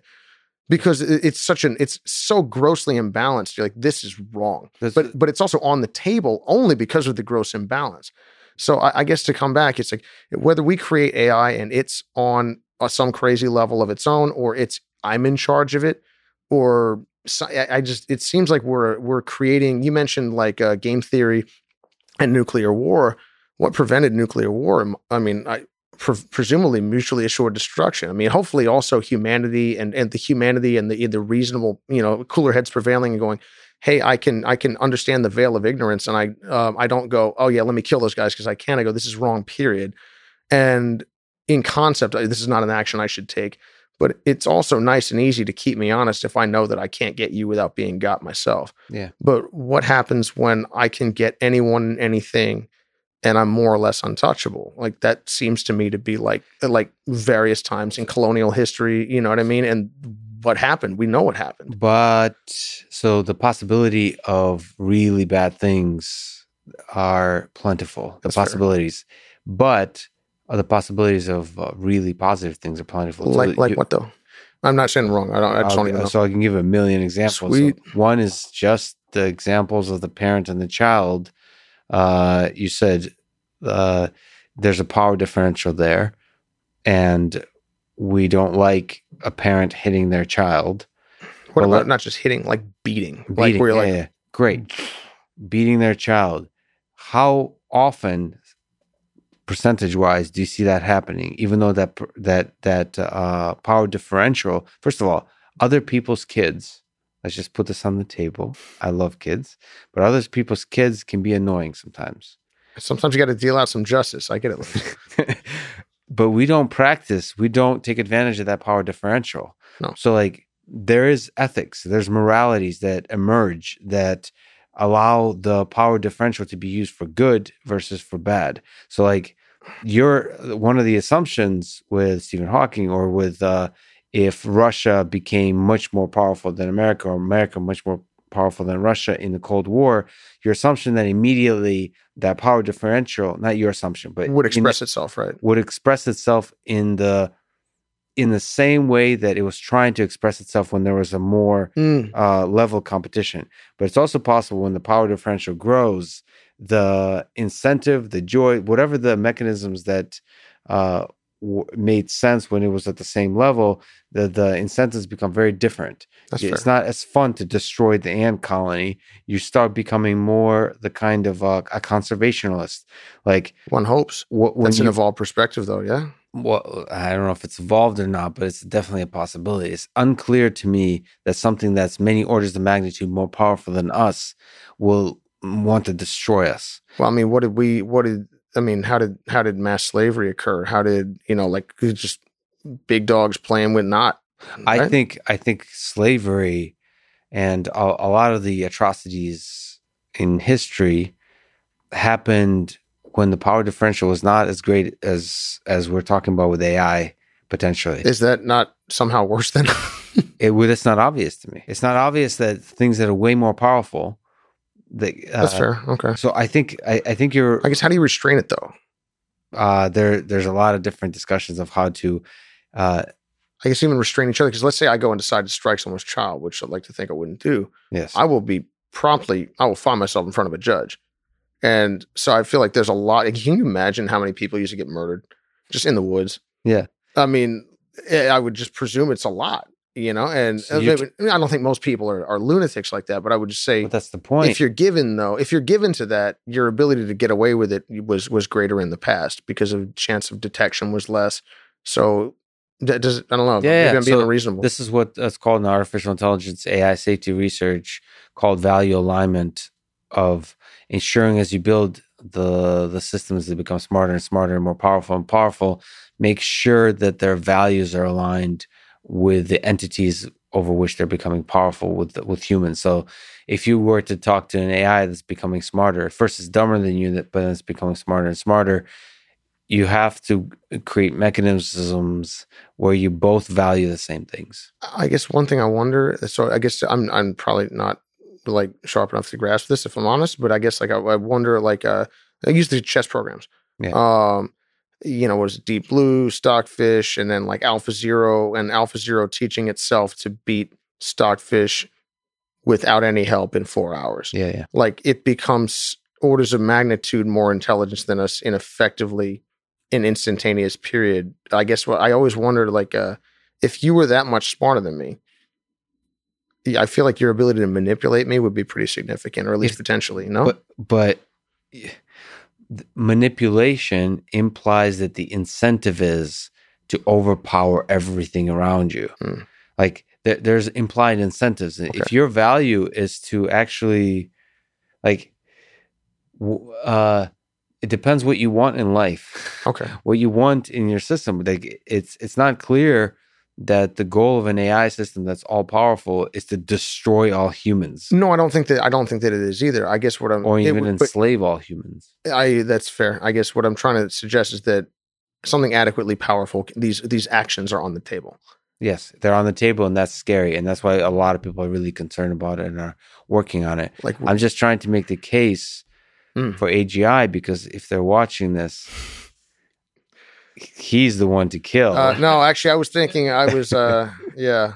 I, I I I wash toilets like really well. There's there's no, I mean that that's the main concern for all the people in the AI safety research. Uh, people talk about AGI is it's uh it's kind of disturbing how little people are working on trying to create mechanisms that keep AI's values aligned with ours. That's completely unshocking. Yeah, we we humans seem to do only good when like you know you even look at like coronavirus. It's like when like the the water has to be leaking from the ceiling. It, you have to be there has to Fine, fine. blood everywhere, fire, just destruction. We we just seem to ignore completely uh, any Writing trouble- all over the wall. writing all over the wall. This is Yeah, fine. I'm sure not, nothing to see here. We'll be okay. but we do all right, especially in the United States. You figure out even when it becomes a really serious problem, uh, taking actions last minute. There's something about the innovative spirit that results in a solution last minute, right before the deadline. It works I'm- out. Well, I mean, how did I don't know how you did school? Probably a lot better than me. That- but no, that's that exactly was how I did school. I couldn't be. Mo- I was no motivation up until like the last. If you're like, we have 22 hours to do the entire semesters of work. I'm like, let's do this. yeah. And you get like 19 freaking Mountain Dews, and then uh, yeah, Well, that's that's why you and I are failures in life because I just talked to I mentioned Cal Newport uh, the, uh, with his book uh, Deep Work and so on. He is of the variety of these creatures that basically does everything ahead of time that's shocking. because he this dislikes the he thinks it's unproductive uh, to experience the stress and anxiety of the deadline because you're just you're you're not going to be your best performance wise and you're not going to do the best work. So it doesn't make any it's completely irrational Mhm. to uh to f- a function based on the deadline. You should have a system a process that gets stuff a little bit of stuff done every day. To, like you should be uh, and constantly be systematically honest with yourself. If you say i'm going to get this stuff done today and this week at the end of the day at the end of the week you have to then reflect on what you did what you planned and uh, improve that plan update it constantly update it every day every week every quarter whatever those durations are uh, as as I'm listening to this and reading his stuff, it's like, oh, the, yeah, I agree with everything. I'm like, yes, I'm There's nothing- clapping. But like the reality is, and then I go back and just eat Cheetos and like Man. don't do shit until like last minute. cheesy. Yeah, But uh, uh, yeah, remember the. Alright. But- actually, I but- don't eat Cheetos, but yes, but actually, I, like again, not that it'll ever okay. matter. Not that it's ever going to matter because he's so shockingly productive and well thought out that whatever I've decided to think about trying to monkey wrench in there is uh is definitely going to be able to deal with. But it's funny that again, because you're a human being, not a god, all of your strengths are you have a corresponding weakness. The less you practice working under the gun, the less comfortable you are working under the gun. The more practice you have working under the gun, the better you get at it. The downside is you're always working under the gun, so you're less productive, or it's like your work quality maybe drops. So it's an interesting thing. It's like it's almost like, hey, I wonder if this, I wonder if uh, Khabib Nurmagomedov has a lot of heart, and I'd str- say the answer is almost certainly yes. But you go, well, he hasn't struggled a bunch. Maybe he doesn't struggle well, and it just so happens that he can also work under the gun really well. He just doesn't like to do it. Yeah. But uh, yeah, but it's an interesting thing. It's like I guess what is it? The Aristotle we are what we repeatedly do. We are all we are all practicing something all the time. So I guess it's it's funny. I guess that's a question that I have though. I, w- I would love to ask him. It'd be, it'd be really neat. Is uh, in certain jobs. I mean, obviously you want to have preparation always, always. But certain things have like a degree of like entropy in the system, and you go, I need to practice working under the gun. And I'm not saying that's what I need to do because fighting it should be, mm, for the most part, it's a really sterile environment in the grand scheme of things. Like fighting in a cage is very sterile compared to most other things in life, right? But um, dangerous, but sterile. And uh, unless, of course, like you know, like the other guy, the ref decides to hit you, which would be hilarious. But um, anyway, I guess just going like, okay, so at what value do you get out of adding a degree of, let's say, you could even be planned by someone else, but junk in the system and you just have to work under the gun to make it happen. Let's say, for instance, for like police or something like that, the situation turns left hard at, at some random point in time. And that could happen to any number of people. So I guess it's interesting things that allow for perfect planning or quasi perfect planning versus things that are inherently unstable. Mm-hmm. And then what are the, uh, what's the psychological fallout of comfort with that? Because I think a lot of people that are really comfortable under the gun let it happen a lot for all the good and the bad of that. Does that make Yeah, sense? No, that t- totally makes sense. And it was, I mean, his answer would be that you have to be honest with yourself Mm. if it's valuable for the your success to practice being under the gun, and then you should schedule that. God, dang, he's smart. That's You should good. plan that. you should systematically, and then as opposed to doing it half-assedly, because it's as opposed to letting the environment choose the randomness, like Right. control the randomness to where, like, the, you optimize it. How is he? Optimize It's so efficient. It's shocking just to Yeah. hear about it. Yeah, no, he's he's he's annoying. I mean, the same way you are, he's annoying in the same way, which is like he he drops truth bombs. It's like, yeah, yeah, that's so true. Yeah, we're probably comparably, yeah, doing that. Yeah, no, he, there's, there's But he's so he his profession requires that. So he's not just like a motivational speaker or whatever. He uh he's a a, a, a computer science theoretical computer scientist, Mhm. and he needs the long hours in the day of doing like serious math. So it's mostly math proofs. Hmm. And for that, you have to sit and think really deeply. It's like really hard work compared to like uh, what most people do. Like even what I, I mean, what I do, like programming is way easier than rigorous math proofs because you have to basically you have this machine and you have to uh, your brain to churn out logic in a focused way while visualizing a bunch of things and holding that in your brain and holding that for 10 minutes 20 minutes hopefully several hours. And you're not just like doing homework. You're doing totally novel stuff. So like stuff that nobody's ever done before. So you keep running up against the wall of like fuck this is a dead end. Oh no wait. Is this a dead end? And like that whole frustration th- that's serious mental work that's like incredibly difficult mental work so he knows what he's talking about That's stuff. it's amazing. But like you said, he's like this seems like the standard for the quality of work that he needs is so high so high that almost has to- anything less than this level of systematization and organization would preclude it, right? So he can't afford the kind of bullshit that I don't know about you, but that certainly I do, which is like last deadline kind of stuff, because you can't do that kind of work uh, uh, last minute on Right. deadline kind of stuff. So my my question for That's so him in general is like, and for you and I is like, well, here's these negative patterns that we do of like doing shit last minute and so on. Is this just who we are now? Or are there some I, I don't think I'm really big into uh, free will. You know, I was thinking that it's mostly predestination, predestination? at least in this regard. it's, it's the same with like communism. Like as long as it fits my uh wh- whatever is the lazy thing to do, I'll I'll just not believe in free will. yeah, I mean, today. I'm not a communist. I'm an opportunist. Or uh, that's what I meant. That was I'm, I'm an op- opportunistic communist and capitalist. I just do whatever whatever is cool at the time. exactly. Uh, let me ask you um, to examine some fundamental principles of a particular thing that Joe Rogan brought up to me several times online and offline. Okay. which is that he thinks that the tie that I wear Okay. is something that makes me uh, vulnerable to attack. That you sh- should be. The, the reason he doesn't wear a tie is because he can get choked very easily with a tie. It's a So big concern. Okay. My contention, and by the way, he wore a suit last time too. Uh, he didn't wear it on the podcast. He wore it for dinner later. Yeah, I wore a suit the other day and I, I had uh, no socks on. I didn't realize. Yeah, You're supposed to wear socks. I yeah, guess. that's that's my understanding. Why'd you wear a suit? Did you go to court again? no, no, not no, no. hey, I, I don't know. I just wanted to play. I wanted to pretend I was an adult for a day.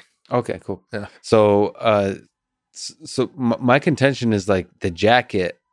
It- everything is more dangerous than a tie. That's kind of where I was going with that. That's Yeah. kind of where yeah, it was, was my first thought too. Like if the once the tie becomes an issue, like I feel yeah. like everything else is already an issue. it's already an issue. Yeah, because the tie to me now without like messing with it now is is t- to me has s- some of the similar problems that a belt does so like for example i don't know about you maybe you can correct me but i'm not sure you can use the belt as tied uh you know, I know there's some kind of um, guards you can probably utilize the belt with, but uh, the belt, sorry, when it's tied around the waist. Are you talking about a belt belt or a gi belt? Uh, sorry, gi belt. Okay. Sorry, gi, gi belt. Importantly, Okay. gi belt. It's it's not that great of a thing to use uh, in most cases, I would say, because it slides. Yep, that's There's true. there it doesn't. You can probably invent a few interesting ways to use it as leverage, as control, and so on. But there's just so many more things around That are the better- belt better that better. Yeah. And so for me, the tie, what people don't realize, I suppose. Are we trying to sell a DVD here and have some some widgets and bells and whistles? Because Yeah. in that case, the belt is a really important part of what we do, and I would really encourage you guys to look into it. yeah, Uh, if if we're trying to actually like learn something I'd say, you know, like you said, we're surrounded by better options. Well, that's the thing. I mean, it's not obvious to me that the belt. Maybe there's actually undiscovered things about using the belt. You know, I think people have used like like putting a foot inside the belt somehow inside, uh, inside the gi belt. There's some well, this is a no punches gi grappling situation. Yes. right. Okay. Yeah, I guess so. It's already fairly contrived, right? But with punches too, like, is there? Okay, let's let's talk about a street fights with a belt that's like a jeans belt, like a belt clothing belt. Okay. So I What get to you- take it off and whip them in the face with the buckle?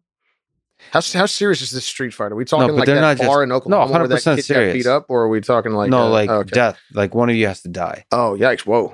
Okay, Oh, you you, you ever you, like I, I I'm in this situation all the time. I understand. and there's a reason I'm still here. I had No. something.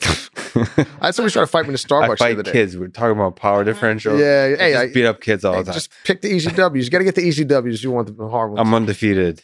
Come around the playground, watch what happens. No, like to the to the death. What is their clothing that's useful? You know, from my You mean like perspective, from, for your use or their use? uh, both. Oh. For my use, their use. No, like I I like how you went to take the belt off and use the buckle to hit them with. But first of all, how are you going to take off the like the belt? Well, There's a lot actually- of effort involved in un- unclothing. Well, what I was figuring was when they started to see me take my pants off in the fight, they were like, "What?" They're going to pause Yeah, and rethink the situation for a second. Yes. And I'm making dead eye contact. Obviously, So, going on. uh, Yeah, exactly. Nodding, and then you know, by the time they realize you took a belt off until you could whip them with it, yeah. you actually you're already one, possibly two steps ahead. Okay, so fine. Let's not talk about your own clothing. Let's talk about their clothing. Okay, I'll take off their belt and hit them with it. No, but that's that's much harder. All no question. But if you can do it, While, while maintaining, I got no. I just like how did it come to this? there's alt, but the point is there's alternatives that are perhaps more effective. Yeah. In, in my perspective, this might be clueless. There's almost no clothing that's more effective than almost assuming the situation is no gi grappling. Like I feel like clothing. Particularly when you start to add hitting. Like every The- single time I start grabbing your clothes, if you start you start hitting, it's not like nothing could work, but most of the time you're like, why am I not using my arms for something better than what I'm doing them right now? Right. Yeah. It's it's very difficult for me to. I don't know in terms of just distance. the- I can't imagine a case of different distances, even like situations where. Let's not talk about like, like a situation where you haven't both yet agreed that a fight is happening. hmm Solid Like- clothing's nice if they have it on then.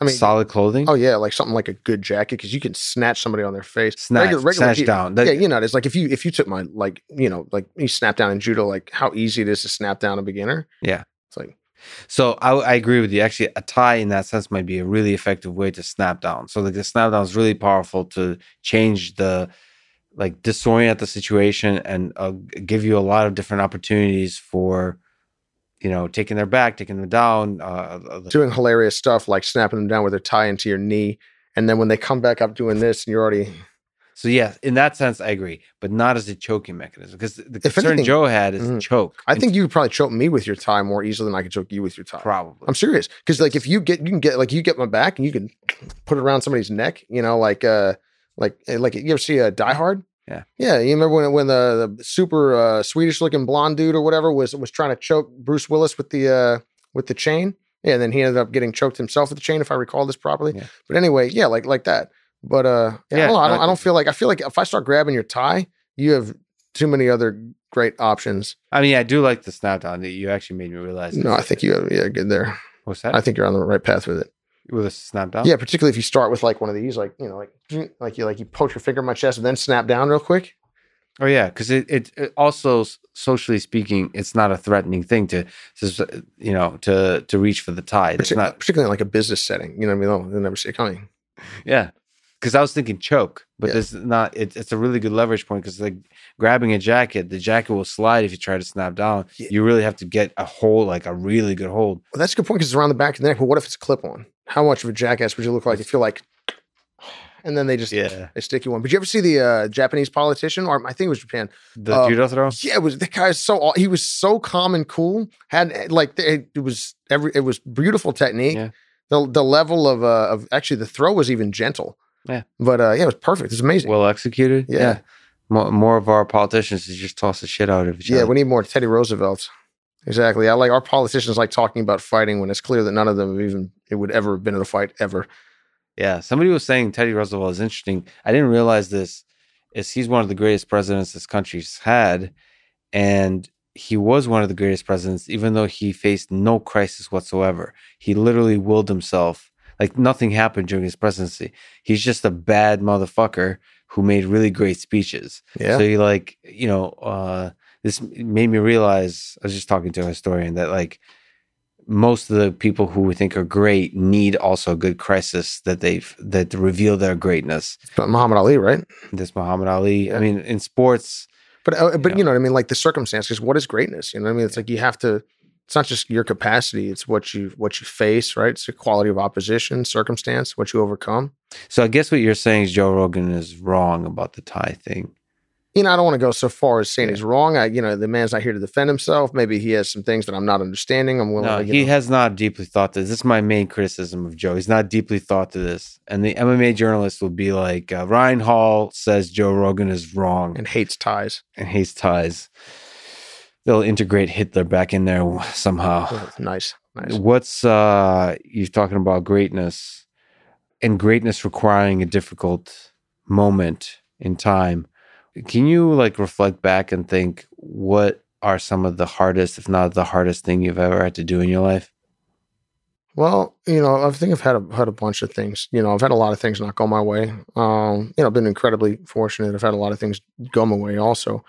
Um, but uh, leaving leaving Team Lloyd Irvin in 2008, which I firmly believe was the right thing to do, um, is one of the uh, uh, that was very difficult at the time. Not uh, like not a difficult choice, but it was uh, because of why I was leaving.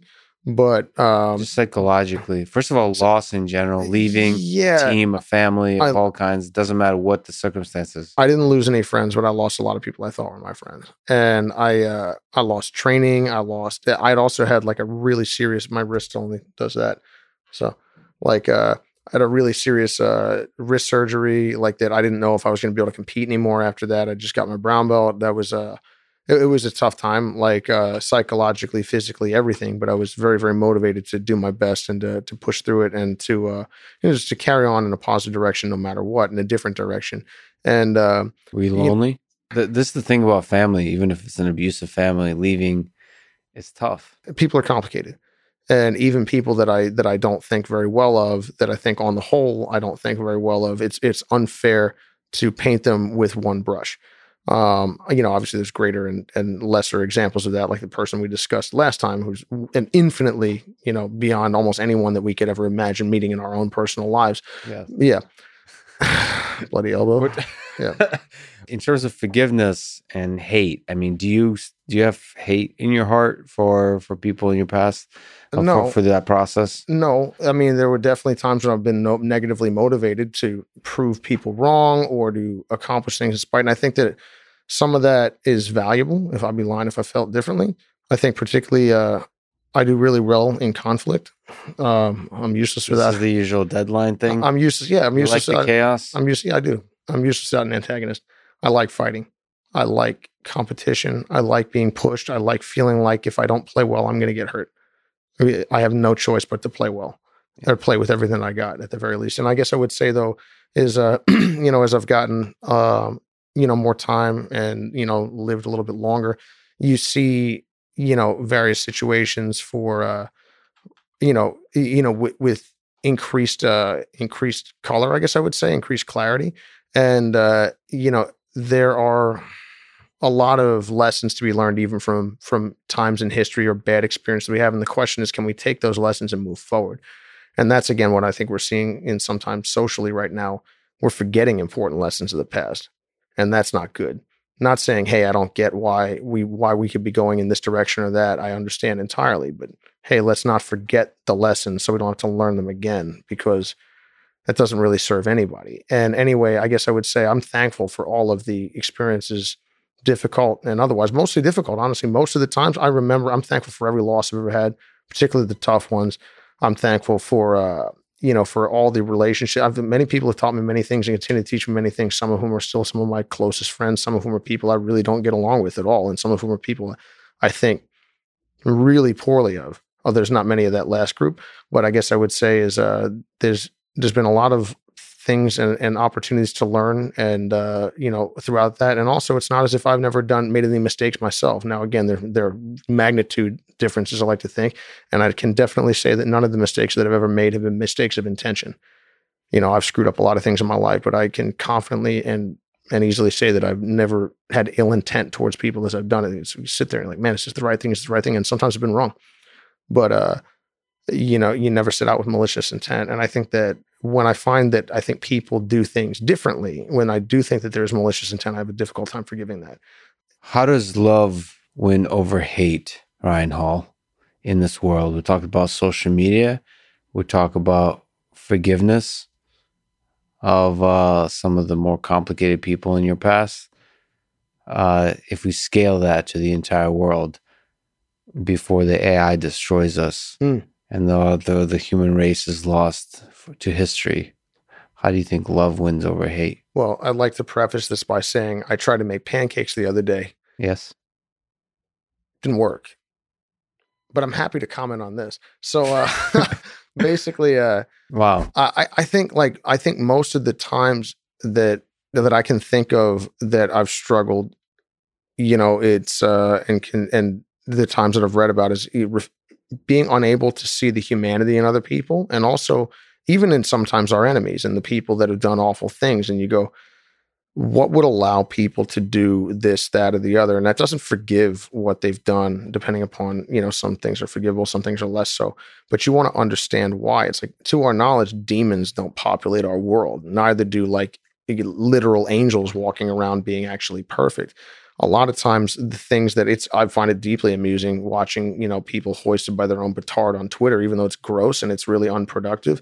It's actually like equal parts amusing and like awful because you're not you're not happy that someone's being raked over the coals particularly unjustifiably but it is funny when it's the exact same thing they were raking others over the coals for not like a week or two prior and that's happened repeatedly and will continue to happen and i guess i would say as you mentioned you know a uh, prior you know like a recognition of the humanity of others of that all of us make mistakes that it's difficult to understand intention. I've had arguments with close friends of mine over text message where both of us ended up super pissed because we were completely misreading what the yeah. tone, the intention of what the other person was doing. And even if I was reading it correctly, which I wasn't, it's so easy to uh, ascribe the most negative possible, you know, I, the, the least charitable assessment of what they're doing. And I think that that's such a dangerous way to live your life. And it's also just a fruitless way to live your life. You know, it's one thing to go, Hey, why did you do that? I was pissed. Did you, what did you do? You just, you did that to make yourself feel better. I'm like, you're damn right I did. And have I done that plenty of times in my life? Yeah, I would lie if I said that I didn't. You know, uh, why did, why did you punch that guy in the face? He was going crazy at me and hit me and I asked him to stop. And then I gave him warning and then I'd put him on his ass. I'm like, no, I'm not sorry. But then looking back now with years to sit on I'm like, do I understand why I did what I did? Absolutely. Would I like to respond differently now? Yeah, I would. You know, it, and it doesn't mean that I think plenty of things that people do are understandable. Doesn't mean understandable doesn't mean correct. Uh, understandable doesn't mean that you go, oh yeah, that's great. You go, I, I could I could see someone doing such a thing. Mm-hmm. But I guess just rec- trying to understand and see the humanity in others. Because if I can't see the humanity in others, how can I see it in myself? And also you know, how am I meant to interact with everyone? As, as you said, whether, you know, even if we're a society of individuals for at least for the time being, hopefully, you know, in perpetuity, we, we still come together as a whole. And watching, it's weird, like you said, it's, it's, if I only ask why once, I start with, stay out of my way and I'll stay out of yours. Leave me the fuck alone. You're like, okay, That's fine, Ryan, but that's easy for you to say living in a society that doesn't actually function like that. Mhm. So it's a little bit cheap. But if I recognize that that's step one is I don't hurt you and you don't hurt me, but then we go, well, but how can I help you? That's step two. And then it goes way beyond that and a lot further than I've thought about it. But I guess what I would just say is again, recognition of the humanity in others and that we all have different strengths, we all have different weaknesses. And it's you can never really be sure where the other person's coming from. But if we approach things charitably, as charitably as, as we would hope others would approach us, I think we'll do a lot better. And I guess one thing that I read that I liked that I thought was accurate and unfortunately disappointing was everyone is a great, uh, you know, jury or they're, I'm sorry, a great lawyer for themselves and a judge for others. And I think that's a terrible way to live life, even if it's an understandable one. Yeah. I don't know. I, Sorry I think probably flipping that is the right way to live. Yeah. Being uh being constantly judgmental of yourself and uh defender of others. And that results ultimately in an interaction that de-escalates versus escalates. Right. Yeah. And you can, you can, we can all live in a world like that. And sometimes you're like, hey, man, people that deserve punishment won't get it. Like, okay, hey, but what do they say? Better to have, you know, 10 guilty people go free than one innocent person, you know, burn. And ultimately, that is, I think that is a better world than the other way around. And if all else fails, uh join the team that builds the AI that kills all humans. Yeah, obviously. I mean, if you have to be on a team, pick the winning team. What that's been the, uh, that's, That's my the- hiring pitch actually. that's a good hiring pitch. You still taking resumes? you want to be on the team that doesn't die during the great apocalypse. Not immediately. You want to be on the one that that's, uh, you know, eventually long suffering and stepped on, right? Yeah. Life is suffering, Ryan Hall. This was an amazing conversation. I really enjoyed talking to you. I could probably talk to you for many more hours. I hope I do as well. Ryan, I love you, buddy. This was a great conversation. Thanks for talking today. Thank you so much for having me. I really appreciate it. Thanks for listening to this conversation with Ryan Hall, and thank you to our sponsors Indeed Hiring Website, Audible Audiobooks, ExpressVPN, and Element Electrolyte Drink. Click the sponsor links to get a discount and to support this podcast. And now, let me leave you with some words from Frank Herbert in Dune. I must not fear. Fear is the mind killer. Fear is the little death that brings total obliteration. I will face my fear. I will permit it to pass over me and through me. And when it has gone past, I will turn the inner eye to see its path. Where the fear has gone, there will be nothing. Only I will remain. Thank you for listening and hope to see you next time.